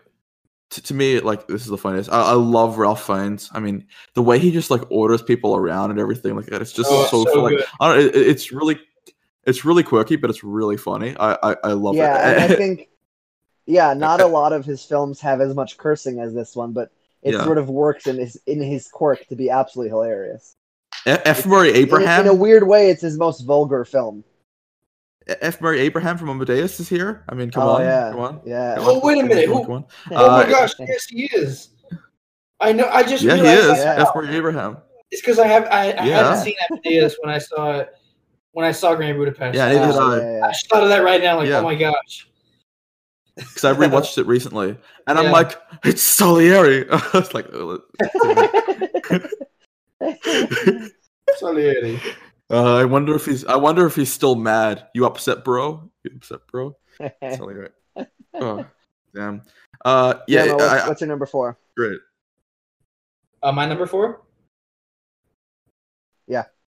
Uh, it's a film that I don't think has been mentioned yet. Uh, Rushmore is my number four. Mine as well. Wow. It, We is, are- it- we is are on the same page for once. Is it just just me and Siegel? No. We're, Okay. we're the last two, so they did Budapest as number four. We did Rushmore. Yeah, yeah, it's Ru- great. I love how uh, almost aware and insistent on it being. I think this this is a big factor of Wes is, and I think this is where his influence from Mishima comes in most is how m- aware he constantly makes you that you're watching a movie, and he sort of uh, with Rushmore establishes that he he puts curtains up for no reason other than to Yep. be like, look, this is a movie. You're not part of it. You're not immersed in it. You're watching it, and it works. And I don't, I can't imagine anybody else doing it and having it work. But he separates you, and he makes you. I mean, with with a lot of his his just whip pans and the way he kind of shaky cam and just his very Yes. obvious production design and everything like that. You're aware you're watching a film at all times. And I think that this is where he sort of established that style. I love it, and I can't imagine any working with any other filmmaker, and yet not ever with him. It doesn't ever sacrifice any of the emotionality or heart. It's just it's such a cool thing he's able to pull off. Uh huh. Mhm. Yeah. Well, Rushmore for me, Sorry, I, I just. I grabbed you over there. What, what's No, it's all good. That's It's thoughts? all good. It's all good. Uh, Rushmore, I just I thought it was so fucking fun. So fun. So fun. Uh, Yeah, yeah. I like. I I don't mean, know. Bill if- Murray in that I love. yeah, I don't know what you guys think, but Guillermo. I. Yeah, what's up? No, Guillermo, it's very cool. Very cool. Very cool. Oh, oh, oh, oh! Very cool. Very, oh, Very very cool. Very cool. Very Give it a clap. uh, keep hitting those home runs, Disney. yeah. yeah, yeah, yeah. Um, yeah, Rushmore. Uh, I don't know what you guys feel, but I fucking hated Jason Schwartzman's character, but I love that I hated him. Did you guys like him or no? Um, I I, just think he he's a sympathetic Yeah. Yeah, protagonist, fun. Yeah, like I but I don't necessarily like him. If yeah, like makes if I if I like knew him in person, I would fucking hate him so much. But like, as in as in this film, I lo- I found him hilarious, so fucking funny. Uh, how he just wanted to like creepily bang the, t- the teacher. Yeah, no, Yeah, I just I no, I love the character because like he Yeah. just didn't give a fuck about it or anything. All he cared about was doing like clubs and extracurriculars, like trying to like do something Yeah. special. And he's like, and I think I think the important thing is the movie redeems him. Yeah. yeah. And he don't know- like he he like does this whole thing with Latin just to get with the teacher. It's so funny. And that Yeah. scene, literally, like, what were you expecting? Like me to like you to finger me, you to tell all your friends. Like I love that scene. Right, Yeah. Like like what are you trying to do here? You know, like oh.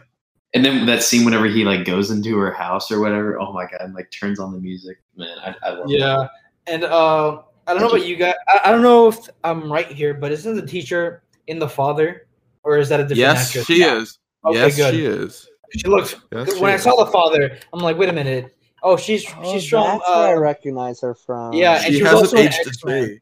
she was also an X Men. I remember, and like one scene in the Last Stand, she was in that movie as uh. She hasn't aged a day. Have you seen it? She looks great in the father. She yeah. I was gonna say like this movie's Yeah. from the night like '98, and then she looks the same in the father. That's twenty Yeah. something years later. 18 really years, cool. 22 years Yeah. later. Wow. Yeah, Rush. I, I love Rush. Olivia and Williams. Wow. Olivia What's? Williams. That's her name. Yeah. Yeah, uh, she looks. Graham, what's your number three?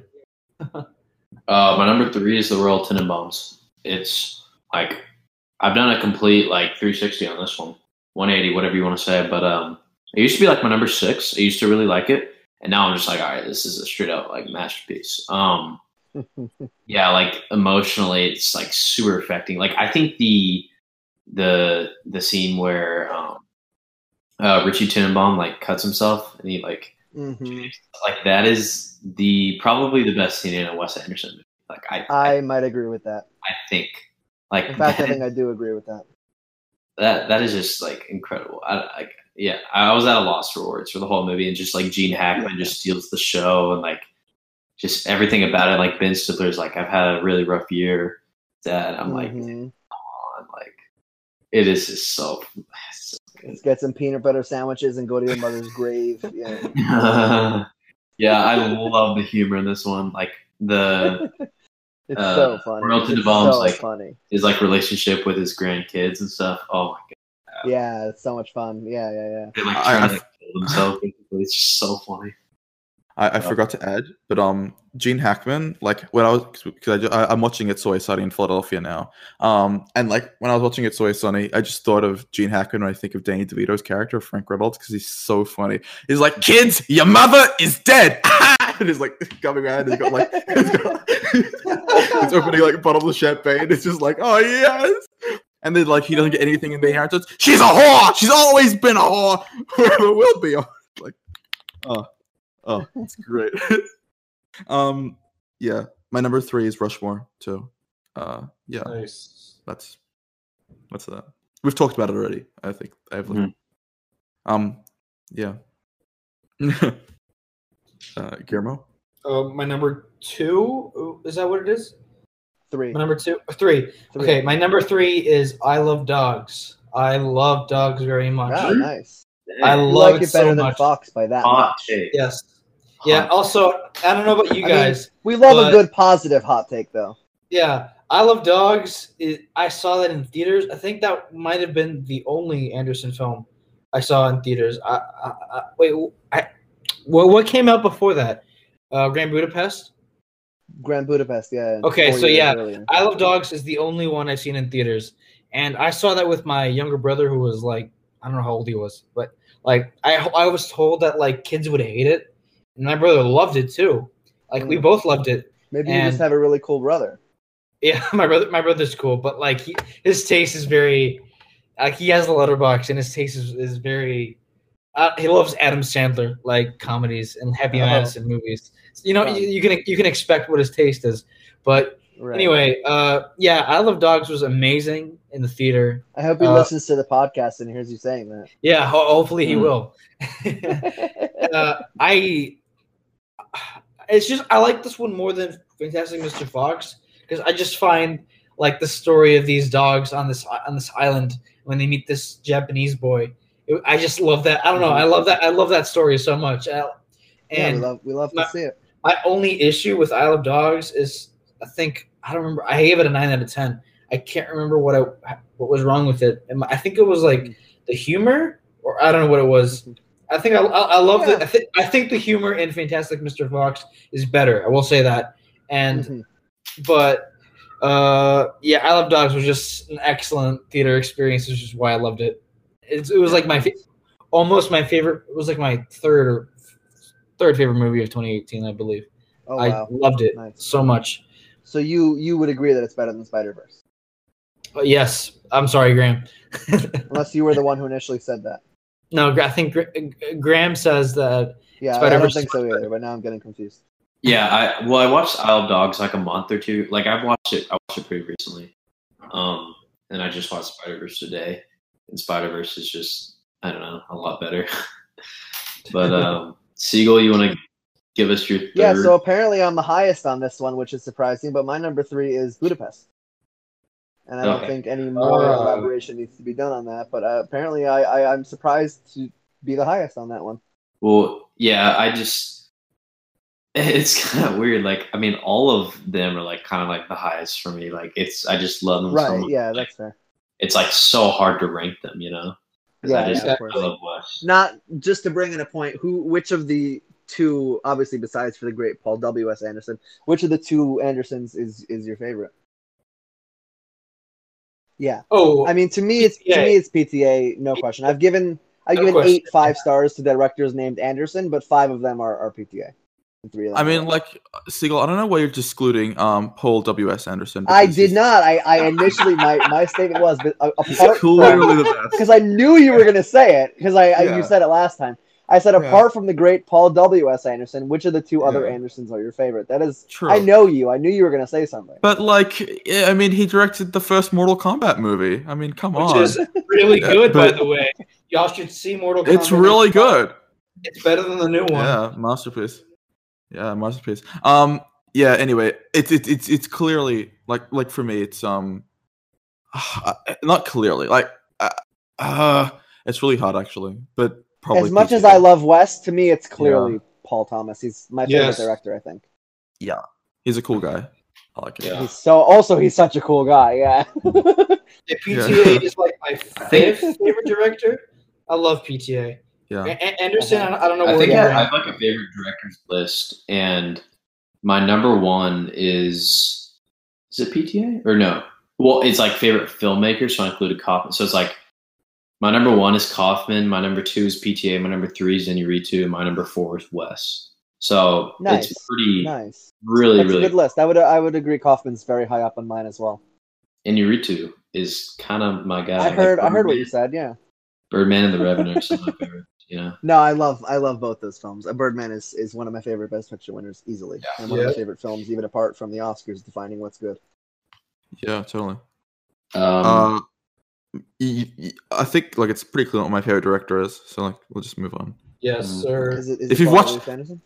If you've watched an episode of the podcast, you should know, and then you'll just like. So we'll leave it for the fans, the mhm. two people that watch the podcast. Siegel, uh, did you give your three? Uh, Grand Grand Budapest. I, I said. I don't know if it was so- on. Move on to two. Yeah, I, I was just surprised to have been the highest on it, but honored to be the highest on. I don't know, but yeah, I, I, it's a great film, and I think rightfully rightfully uh, propelled him into the mainstream consciousness. Mm-hmm. Uh, my number two is Fantastic Mr. Fox. Uh, Nice. This one grew on me so much. Uh, Same. I've seen it three times now, and I'm probably gonna watch it a fourth time for my birthday because when I turned 16, I watched it, and when I turned 17, I'll probably watch it again. Um, now that I got the Criterion, but uh, yeah, it's like the first time I watched it, I was like, because like you know when my friends was hyping it up, I'm like, okay, this is great. This isn't like the best animated movie or whatever. And then I rewatched it um, last like March or something, whenever it came on like Disney Plus. I was like, oh fuck, this is a masterpiece. Then I watched it again in like June. I'm like, I like, come on now. Like, I just love it so much. It, I mean, uh, I, I have an almost exactly similar similar scenario with you. I liked it the first time, but every time I rewatch it, and I've seen it three times now, uh, it gets better and better, and it's it's an easy Right. five for me now. right, masterpiece. Yeah. That's my number two too. Also, my number two is Fantastic Mr. Fox. So yeah, it was a Guillermo. It was a really hot take where you put it on yours because we all have it at number two. Oh yeah, I'm, I'm sorry. I don't know what I don't know. I, I, I just love. No, this- no, don't be sorry. I, I feel like my number two is kind of a hot take. Like my second favorite. It's I don't think it's a film that many Very people. exciting. What is it? My number two is Bottle Rocket. I Oh, fuck Oh, I I forgot that you said that one yet. I fucking loved Wow. Bottle Rocket so so so much. That was I have a 10 out of 10. never seen a ranking of Wes until right now where that was higher than the bottom two or three. Yeah, I'm sorry. I don't know. Look, No, no, no, no, no. And I respect it so much. I've just never seen it. I didn't, it didn't even occur to me that you hadn't said it because I just was like, of course you put it near the bottom. It didn't even. I, di- I didn't Yeah. process that you didn't. No, Bottle Rocket. Uh, my only issue is that it looked very. Uh, I, I, I, I don't know what the word is. I, want, I don't, I don't want to say dull. It just didn't have like a style at all. It was just. It was Cheap. Mhm. It was. It was looked very cheap, uh, which was fine. I, I it didn't. It was almost as low budget as the French Dispatch. Yeah, Yeah. yeah. But also besides that, everything else was fantastic. I loved the the writing. I loved how uh, Luke Wilson tried to get with Inez. The the I just laughed so hard at that. That was amazing. Oh, and he like he like gives the money to her, and Owen Wilson is like yelling at him in the highway. And like like the Mexican Not do that. like the Mexican That is woman. unforgivable. Yeah, And that and that and that actress is in this in this movie I saw with my mom and her like one of her favorite movies, which is like also one other thing that I guess impacted it, which was really funny seeing her, and it was just so great. I don't I just that's a movie I don't understand why people don't like more. Like I Mm. think it's truly. I I'm gonna rewatch it. I think either tomorrow, but or, or definitely sometime this week because I, I really Yeah, don't it- have It's any. four opinion stars for me. It's I, I still really been love far it. too long since I've I seen it. loved it, Uh, and so I, I, much. I have so much respect that it's your number two because I've never seen that before, and I think that's really cool. yeah, it's Right. Um, and yeah, my, my number two is, is the same as you guys. Uh, besides for Guillermo, who's just utterly insane, apparently. Yeah, I'm insane. Uh, I'm and it's insane fantastic, Mr. also. Fox. Your number one. Okay. Yeah, my number one. Um, I have a poster in my room of it. It's pretty obvious if you know me. Um, Rushmore is my favorite Wes Anderson movie. It just like just bangs so hard. Um, the character of Max Fischer is easily the best Wes Anderson character, um, and probably one of my favorite characters ever. And I think it's the funniest one. And I just, yeah, I love it. I, I love it so much. Me and my dad watch it together, and yeah, it's it's great. It's greatness, masterpiece. excellent. Awesome. Cool. I Uh, think I might even go on a, just a West binge this week because I enjoyed watching uh, Yes, yes. Darjeeling Must today, and I am enjoying this conversation and re- remembering how much I love West and realizing I haven't seen Yeah, most of his he's films in so great long. One of my favorites. Yeah, uh, yeah. I watched like four in the past like week or so, so it's like so much fun, dude. uh, my number one is one that I just finished like two hours ago. Uh, Oh. Life Aquatic. Mm. Wow, we love to see it. Amazing. Fucking love it. I mean, what do you? What can I say? I laughed, I cried, I gasped, I, I, I drooled over Willem Dafoe wearing a red cap. I mean, what? what else is there? Yeah, it's he is- he incredible. He's, a very sexy Yeah, man in that movie. slaps. Oh my god, it's so good. Like, I mean, I mean, the ending is just absolutely it's just jaw dropping. I mean, like I, I like I, I watched the first thirty minutes ages ago. I watched it uh, a while ago, and I knew, oh, I'm gonna save this for my last Wes Anderson movie because I know I'm Mm. gonna like this the most. And so Mhm. this morning, after I watched Bottle Sort of Rocket, I started fulfilling from the start prophecy, you might say. and then whatever. finish it. And ah, aha, what did I know? I, I know myself pretty well, and yeah, it, it's just it- it's just it's just great. Bill Murray. So how do you feel about the fact that it's his only incredible. non-certified fresh film? Well, I mean, I didn't know that until you guys were talking about it. And I Actually, think it's- Darjeeling isn't. Darjeeling is only fresh. It's Are not you sure about that? Huh? Are you sure about that? Yeah, it's like sixty-eight or something. Oh, yeah, it's 69. Yeah. Well, well, firstly, I think that critics don't critics don't really matter, and like they're pretty I pretty think stupid. 69 is certified fresh, though, I think. No, it's it's not. Uh, 70 certified is? fresh is Well, how does it work? Yeah, Uh-huh. but like critics are pretty stupid. and I mean, like it, it shows if they don't like the Life Aquatic. I mean, it kind of pains me that I have this. It kind of pains me that I have the same favorite Wes Anderson movie as Grace Randolph, but like whatever. Oh, no. I mean, whatever. It doesn't make a difference. Let- let's- I had let's- actually let's never heard move of her until like a few months ago. Someone sent me a video of her talking Lucky about Wonder you. Woman, comparing it Luck, to the lucky one where she you. mentions the one where she mentions uh, that Phantom Thread's the worst movie of the year. It was Yeah, hilarious. I laughed That's the out first I'd ever heard of her a few months ago. Someone She's- sent me a, a not even a not even a link to a video, just sent me that video. Somehow they had screen recorded it, I guess. Uh, the funniest thing is that she calls herself a critic. That's the funniest thing to me. Like she's just she's the equivalent of watching like entertainment like weekly. Like honestly, like she's just it's it's like she just reports on scoops and then she argues with like like she argued with the director of like Birds of Prey for like for like it for like like reporting false information. She's like, no, that never happened in the movie. And she's like, actually, my source said it did, and so it did happen. Like watch the movie. and the director is like, no, I it didn't happen. I made it. Like, what are you telling me? What happened? What are you talking about?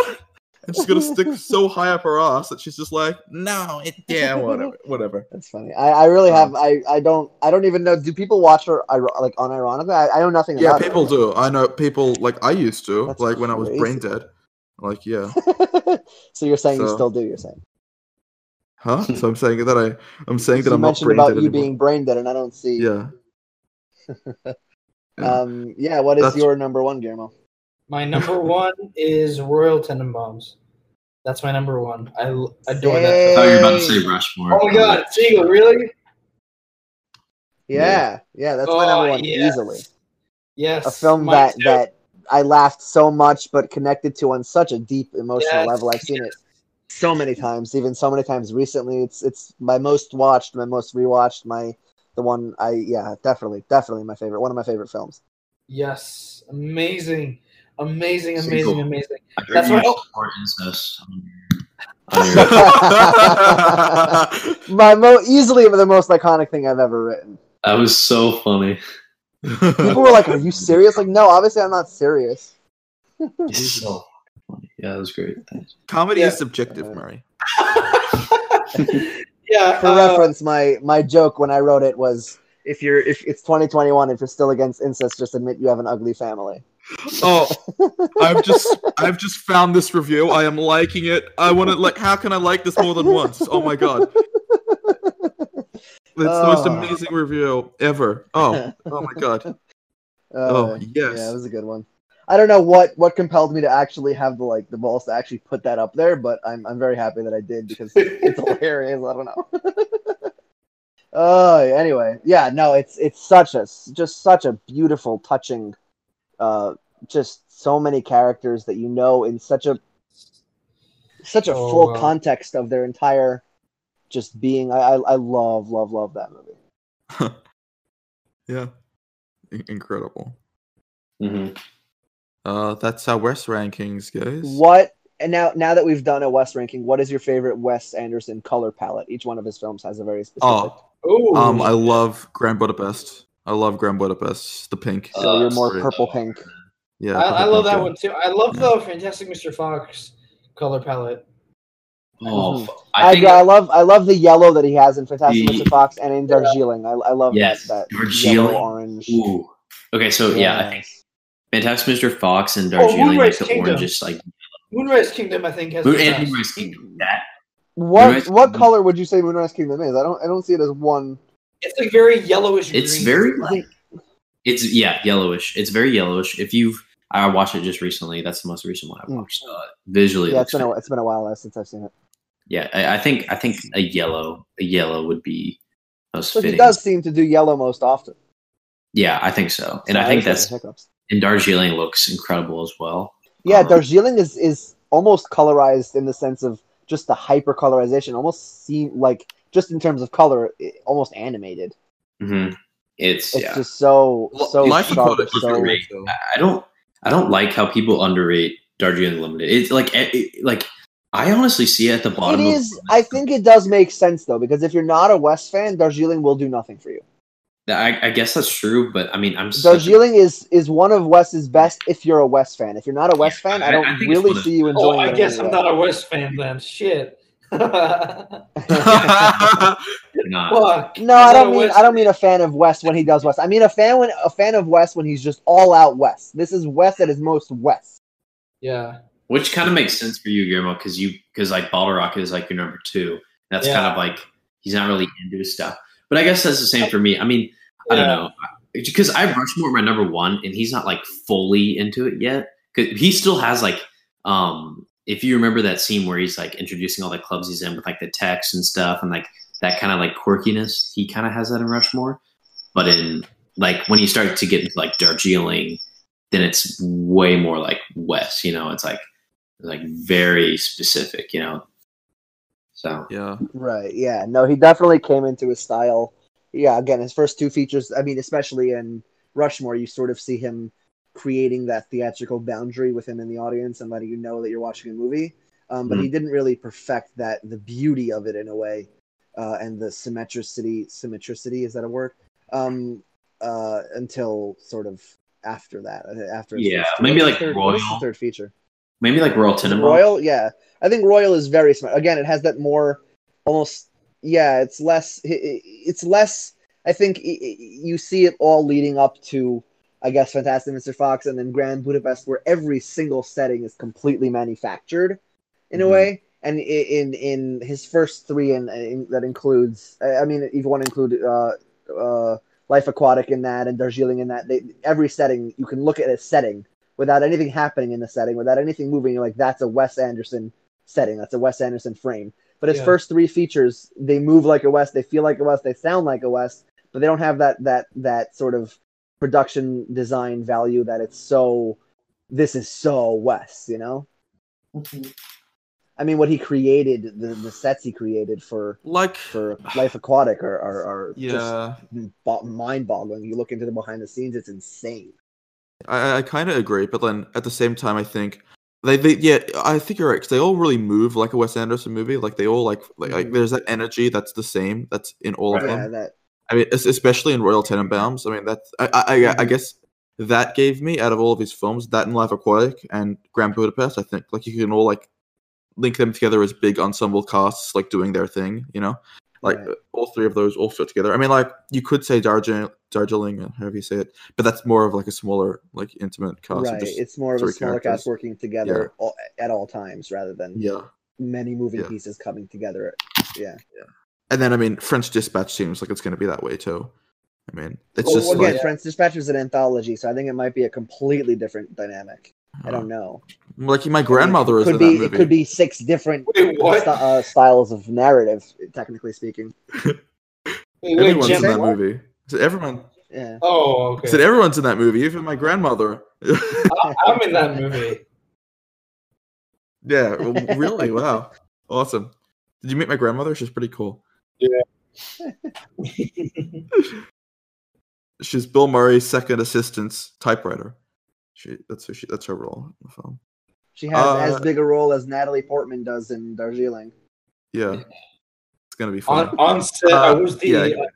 I was the assistant of the assistant of the bag watcher on set. So of the lobby boy. of the lobby boy. Is, would you say that's your most anticipated film of the year? Yeah, Uh, I, yeah, my most anticipated for Yes. this year are uh, I'm pretty sure it's this, uh, Suicide Squad, which looks great, Dune, Last Night in Soho, Oh, dude. Sp- uh, Sp- uh, Spider-Man. I'm no Way weirdly Home. not hyped for Dune. neither am I.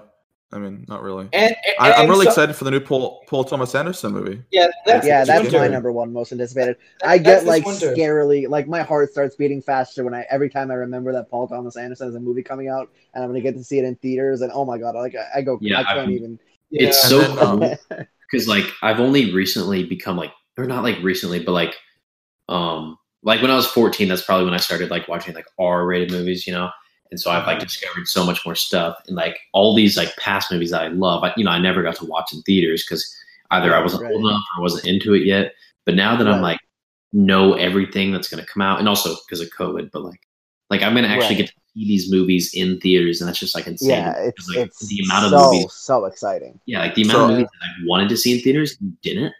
I'm about to get to Yeah. do it. You know, it's like awesome. I, I, I have a I have a huge list of movies I'm really excited for, so I'm just gonna read them yeah, out. I mean, I'd say Uh, Soggy Bottom or whatever it ends up being calling. Hopefully, whatever it ends up being called. Hopefully, not Soggy Bottom is my number one. Uh, French Dispatch, Last Night in Soho, uh, Yep. Jim Cummings, The Beta Test. Um, yeah, I'm, I'm excited for for so many so many films. James Uh, Bond, I'm even excited for that. I, those are fun. I'm really excited for this movie called Mass that premiered at um at uh Sundance. It looks really great with Jason Isaacs. Um, about like the family of a school shooter. There's this movie Memoria, which just looks it it, it, it, sounds incredible. Uh, directed by this guy whose name I could never pronounce. He directed this movie like Uncle Bonnaby, who can recall his past lives or something like that. It's like a crazy Mhm. movie. Uncle Boonmee can who can recall something. Like, I haven't seen it. Yeah. Uh, Oh, I do. Uh, I do want to look into that though. Wong Wong Kar Wai is making a new movie. It's coming out this year. Uh, you know who else is making a new movie? And I found this out today. And the Coen brothers. has a film coming out this this. No, uh, the Coen Brothers are next year, I think. Is it not? Is the Macbeth one next year? Oh, Yeah, I think it's next year. I'm not sure. I I, th- I feel like I'd be, I Yeah. just just my hype levels. I feel like would be higher if it was this year. So the fact that they're not, to me, right. says that there must be like a sub. I, Okay. just I must have been aware. It's not. I don't know. Maybe maybe I'm wrong. Um, Paul Schrader. I'm excited for. Yeah, Paul he's Schrader's something in the works too. one. That's true.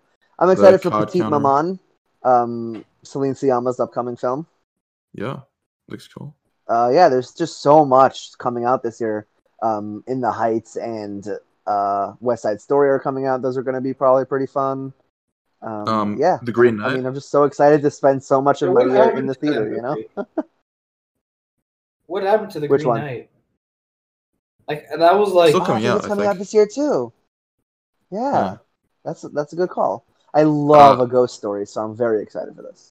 the Many Saints of uh, New York, or whatever it's called. That's like about uh, The Sopranos, or whatever. It's Yeah. another movie in The Sopranos. I haven't seen. I haven't seen The Sopranos. Sopranos either, but like I'm I'm, So- I'm gonna binge it before that movie comes out. Oh, cool. So I've always wanted to watch that movie. Suicide Squad looks great. I mean, like I'm I'm The Suicide Squad is genuinely like- excited I think for it. James Gunn is is a reliable. Yeah. um, Yeah. And dude. As soon as you have and- As soon as you have the fucking polka dot man in there, I mean, I'm in. I mean, like, I don't care. It's the polka dot man in a movie. I mean, that's that's incredible. He needs a raise for that. That's just genius. It's genius. I mean, I I mean, I'm gonna I'm I'm gonna watch it for sure. I hope they kill Harley Quinn. That'll be really funny. I- I'd love to see people get really disappointed. That'd and then they'll, they'll cancel great. they won't. uh, She's too. they'll cancel uh Gotham City Sirens, the Harley Quinn versus Joker movie, the another Harley Quinn standalone movie. They have like five Yeah, movies exactly. That's the So- problem with these movies is the sequels are already in the works for so many years. You already kind of know who's gonna make it through the movie. No, but like, it'd be it'd be a huge fuck you if that if James Gunn did that. But like, Yeah, it'd be I, hilarious. I, I, can't, I But really hope it everything he's happens. doing has to be approved. He doesn't have full creative freedom like that. I that mean, level. apparently he has he got- freedom to do whatever, but he doesn't have that level of freedom. to I- no, fuck with the apparently- I think I read everyone's that dying. creative freedom to kill whoever he wants. Yeah, I including read that Harley, too. apparently. Oh wow. Yeah, yeah. I mean, they I need mean- him more than he needs them. So To be honest, I think the polka dot man will survive, and that'll be the only character that survives. That'll be amazing. just the polka dot man just lives. I love that guy, the Oh. that actor. I can't remember can't remember Yeah. that last name, but He's the only part I remember about Ant Man and the Wasp. yes, Like I love Bubba- that guy. Baba Yaga. or something. like Blade Runner twenty forty nine. He's pretty Yeah. cool. Baba Yaga, that's John Wick. Yeah, No, but like it's in. That was like a scene in Ant Man where he's talking about Baba Yes, Yaga, yes. whatever. Yeah. He's like, oh, Baba Yaga is coming at night, or something like that. It's really funny. Is this is this Ant Man? I don't know anything about superhero movies. Yeah. I don't know why I'm trying to talk here. Ant Man Siegel? It's cinema. I don't know if you know about No, that. Ant Man Two. I understand. I, I know of its existence, and in fact, Not- I've even seen it. Not just Ant Man. It's Ant Man Two, bro. Ant Man, Ant Man and the I think I Wasp. saw that one in theaters. I still don't remember it, but I did see it in theaters. I think. it's like the most boring, bland film you could like ever think. Like it, it- the definition of studio product is Ant Man and the Wasp. Like it's just not even funny. It's it's just should we should we get into Marvel or should we not get into Marvel? no, we're not doing it. let's get into Uh, the recs first. Let's get into yeah, what? recs. the recs. recs. recs. Oh, yeah. And since it? it was Graham's turn, it's yours, Well- dude. Guillermo's. Mine?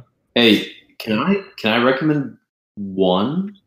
And since come on, like uh last time, like you were never really here, you were never really here was kind of like Siegel's thing because I didn't know. you. It was very much my thing. Thank you for allowing me to do that.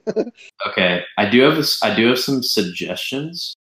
Um, I think maybe uh Guillermo, if you want to do like Idiocracy, we could talk about that. I want to see that.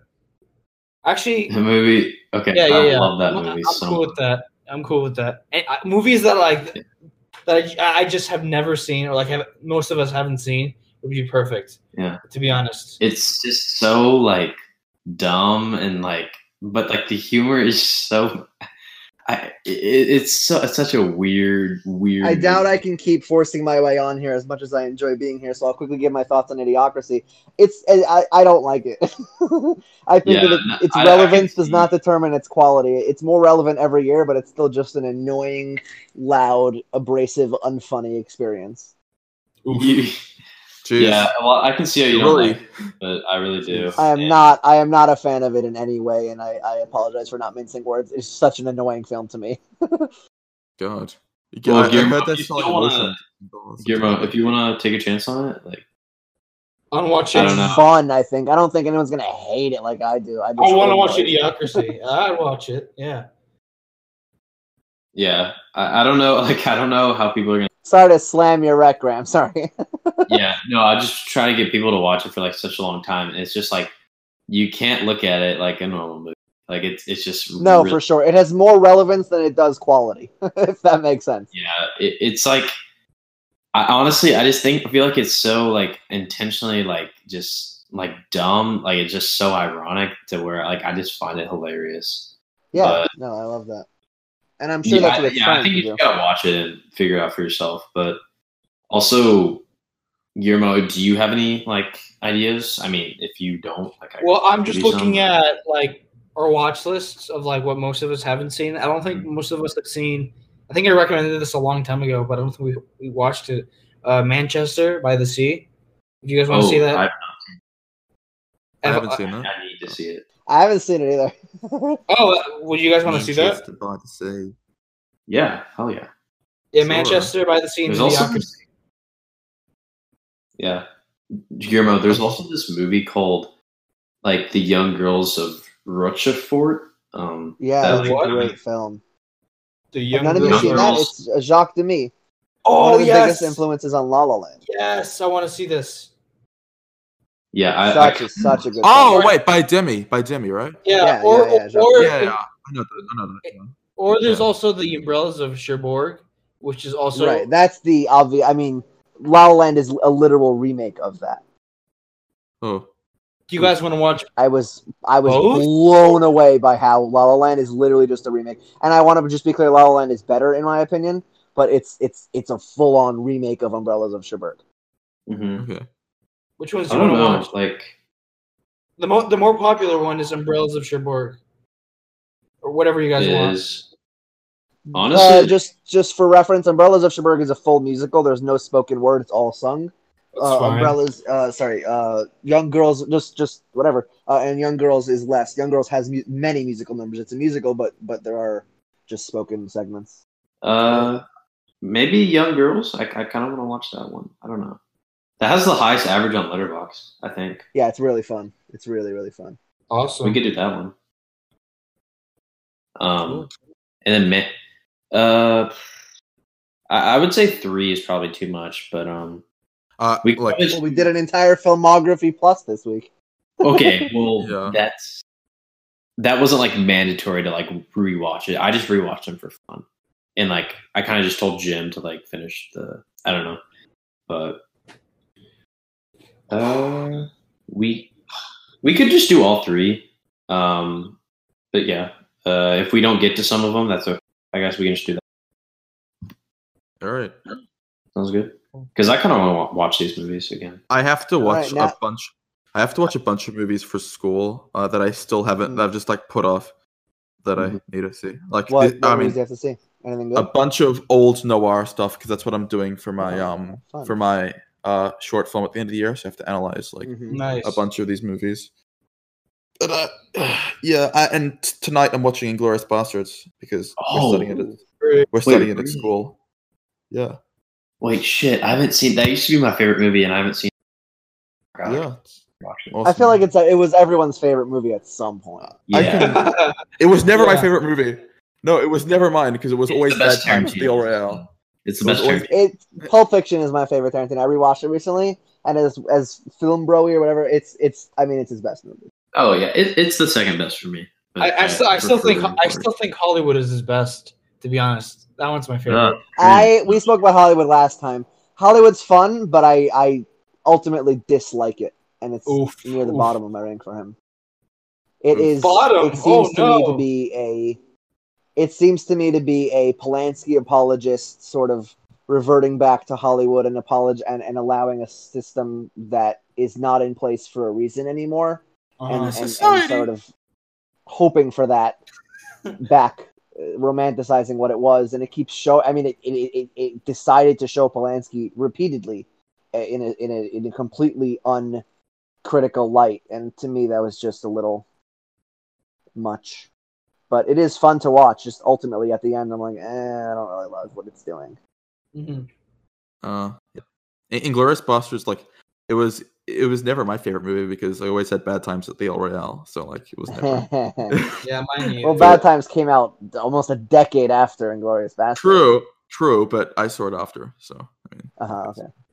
but uh, I I still love doing Christoph Waltz, and I do him all the time at school. I'm like, oh yes, Yeah, and I think that's the biggest critique I have with uh, Inglourious Basterds. And again, I, I really this this film I really love, um, but it does provide fascists with a sort of figure to look up to. That's exactly what fascists want to be: is that character who's so feared and so respected in that sense. And he's so such an ideal fascist to fascists.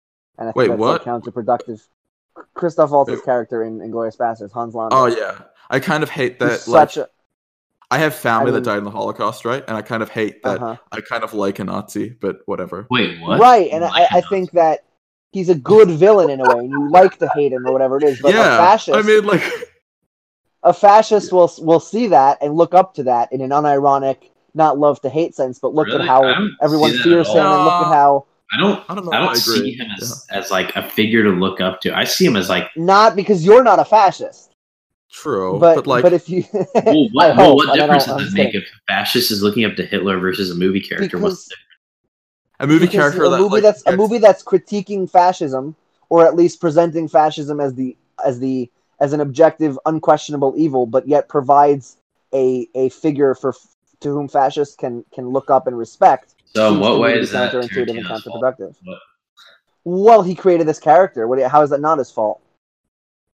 Who's looking he up created to a character that's an ideal fascist to fascists But like Hans Landa is also kind of like viewed as like like like at the end he, he he's kind of like viewed as like stupid at the end and like just like a moron. Like well, I- I- I- pathetic I, think. He's, yeah, he's a little pathetic. bit True. And then like I I, I mean it, I find it I find it hard to believe that someone could like I mean, I, I'm sure fascist fascists would have turned off the movie by by by then, but like also, it, I mean, like, I, I mean, I I mean, Landa is kind of just like Tarantino getting to be fun and just like do a bunch of like weird stuff that like he well, well, that I- itself might be its own problem. That Hans Landa is a literal Nazi, and it's Tarantino being fun. Yeah I'm so confused. Who is looking up to Hans Landa? Where's yeah exactly that's like I'm like Fascist. fascist. who? Who?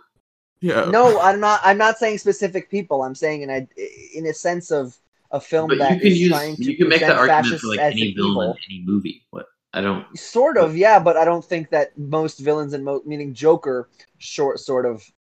uh, Let's take yeah, take the people most might easy- look up to Joker, but like, whose fault? Not is in the Dark Knight where he's the villain. I no mean, people look up to Dark people Knight still for- probably look up to him. Honestly, Yeah. like yeah he is. But um, like, no one looks up to Corey from Le Cercle Rouge because Melville makes it very clear that they are dumb and stupid, you know, and I, I kind of love that. It's really Right. sick. Yeah, I should Because watch like that. the, the, these characters, like even Jeff Costello, like in La Samurai, like Melville makes it really clear that like this character like is evil, and I and like you you like you cannot relate to him because he just does not show any emotion like throughout the entire Mhm. film, and like that in that way he's like incomprehensible and like almost impossible to relate Mhm. to and therefore idolize. So yeah, I think it's like really cool in that way. Yeah, I don't. I don't see any problem with the character of Hans Landa. I think he's a very. I don't like I mean- ever. I don't see him like, oh, this guy's so cool. Like, can I be him? I like. I just don't. What? I just don't. I mean, it. if I any- think that If anything, Right, you're like, I I want to be Christoph Waltz. Like, if anything, not so much Hans Landa, because Christoph Waltz is just like so like. I mean, y- y- how can you hate Christoph Waltz? I mean, he's just such a. I mean, like, he's come really on. not that. I don't know how to. I haven't seen him in much, but I haven't really been impressed by anything he's done apart from Tarantino films. And also, he beat uh his character, uh the the dentist in Django, beat Philip Seymour Hoffman in The Master for the Oscar. Yeah, that's Wow. ridiculous. In there, That, that's ridiculous, but like, absolutely bonkers. he's great in Django, though. I, I think he's great in Django. I mean, he, he he's, He's fun in Django, I, and I don't. I'm not the biggest DiCaprio fan, but I think DiCaprio was a better supporting performance. it's like a reward. No, I disagree. I disagree with that. I think, I think, I think, I think, uh, I, I think Waltz is better than DiCaprio in that movie. really. Uh, He definitely has a He's bigger great. supporting part. He's awesome He though. Like fun. that that moment at the end is so great. Oh, you really want me to shake your hand? yeah. But I mean, it's nothing compared to Inglourious Basterds. I mean, that's like one of my favorite yeah, his performances. performance in, in of all time. great performance. Oh, I would like the United States government to purchase land for me in Nantucket Island. the way the way he says everything is so cool. Like, I don't know why. He's just like I mean, like, but yeah, I'm not gonna say anything more about it. Let's just move on. I mean, there are stories of, of Tarantino looking for to cast this character that he thought he'd written as uncastable because of the amount of languages he speaks and the amount of nuance Yeah. and whatever. And then Christoph Waltz just kind of appeared, and he's like, "Whoa, I guess this So- character is doable." So. Siegel, like, do you have problems with like, say, Jojo Rabbit, right? You know, it's like a movie Mhm. that's really funny set in Nazi times. Like, do you have a problem no, with that? because or like, because really? the, the Hitler in that movie is is a not Hitler, obviously. yeah, He's an imaginative. Oh, he's a, he's a child imagination. Um, Yeah. And secondly, the, the Nazis that are shown are not someone that, if one were a Nazi, um, would be someone to look to whom they can look up and respect and admire because they're bumbling fools, the ones that are shown in the movie. Right. And like Michael Haneke, like said some stuff about like, oh, Mi- Mikhail Haneke. How do you say his name? Is it like that? Mikhail I, I'm Haneke. not Yeah, sure. I just Yeah, call but him like, Michael you know- You know who I'm. T- you know who I'm talking about. Like he doesn't like Schindler's Yeah. List and stuff like that about because of because right. that I. I think Schindler's List is cheap in a weird haven't- way. I think haven't seen films, I I think seen it. films about the Holocaust that don't do much more than just present the Holocaust seems to me to just be uh, not um, not just sort of sort of cheap. Meaning it's the Holocaust. Of course, it's emotional. We get it. You like do something with it, and sure, it tells a sort of story. But to me, uh, especially uh, as someone who who has history with uh, family and all that in the Holocaust, it just it just feels like it doesn't do more than just look. At this is the Holocaust. Be sad now. Be be emotional now. I don't know. right i mean like and yeah you, you, you like that's what i'm kind of held off on watching it because at the same time, Yeah, and I think it it's a looks- moving film, but not for not for any reasons that are like, whoa, this is such a moving story. It's just it's the Holocaust. Of course, it's moving. It's such a And I mean, time in history. I learned about Oskar Schindler at school without having to watch the film. So like, I don't know. Right. Like, It's so interesting do they I didn't show you the film. nah, they never showed. Like they they recommended it, but it was like three hours long, and I was like, I have better things to do that's than true. watch. That's true. It than watch it is Schindler's List. lengthy. You know, I'm just like, nah. But, but he, also, it wasn't any streaming services at the time, so it's just Mhm. like, yeah, forget it. Yeah, we, we went really off topic there. Yeah, I'm not sure what we're talking about anymore. yeah. Um, that's I the end of the ramble episode, I guess. So Should we you just end the episode? Let's just Yeah, end it then. Here. Yeah, I guess we can. Yeah. All right. You stayed a lot longer than yeah. We, we went overtime. I think I feel like we're holding you up. Who me? Yeah. We, I, I had fun like talking with you guys. I wasn't like in a rush or anything. I just, uh, all right, it's cool. You, you guys don't worry about me. I'm fine. All right. I appreciate so- you guys having me on again and allowing me to just ramble and talk too much. And Yeah. you guys are awesome as always. So this Yeah. has been amazing. amazing stuff. Awesome. All right. Take care, everyone. All right. See you guys. Bye bye.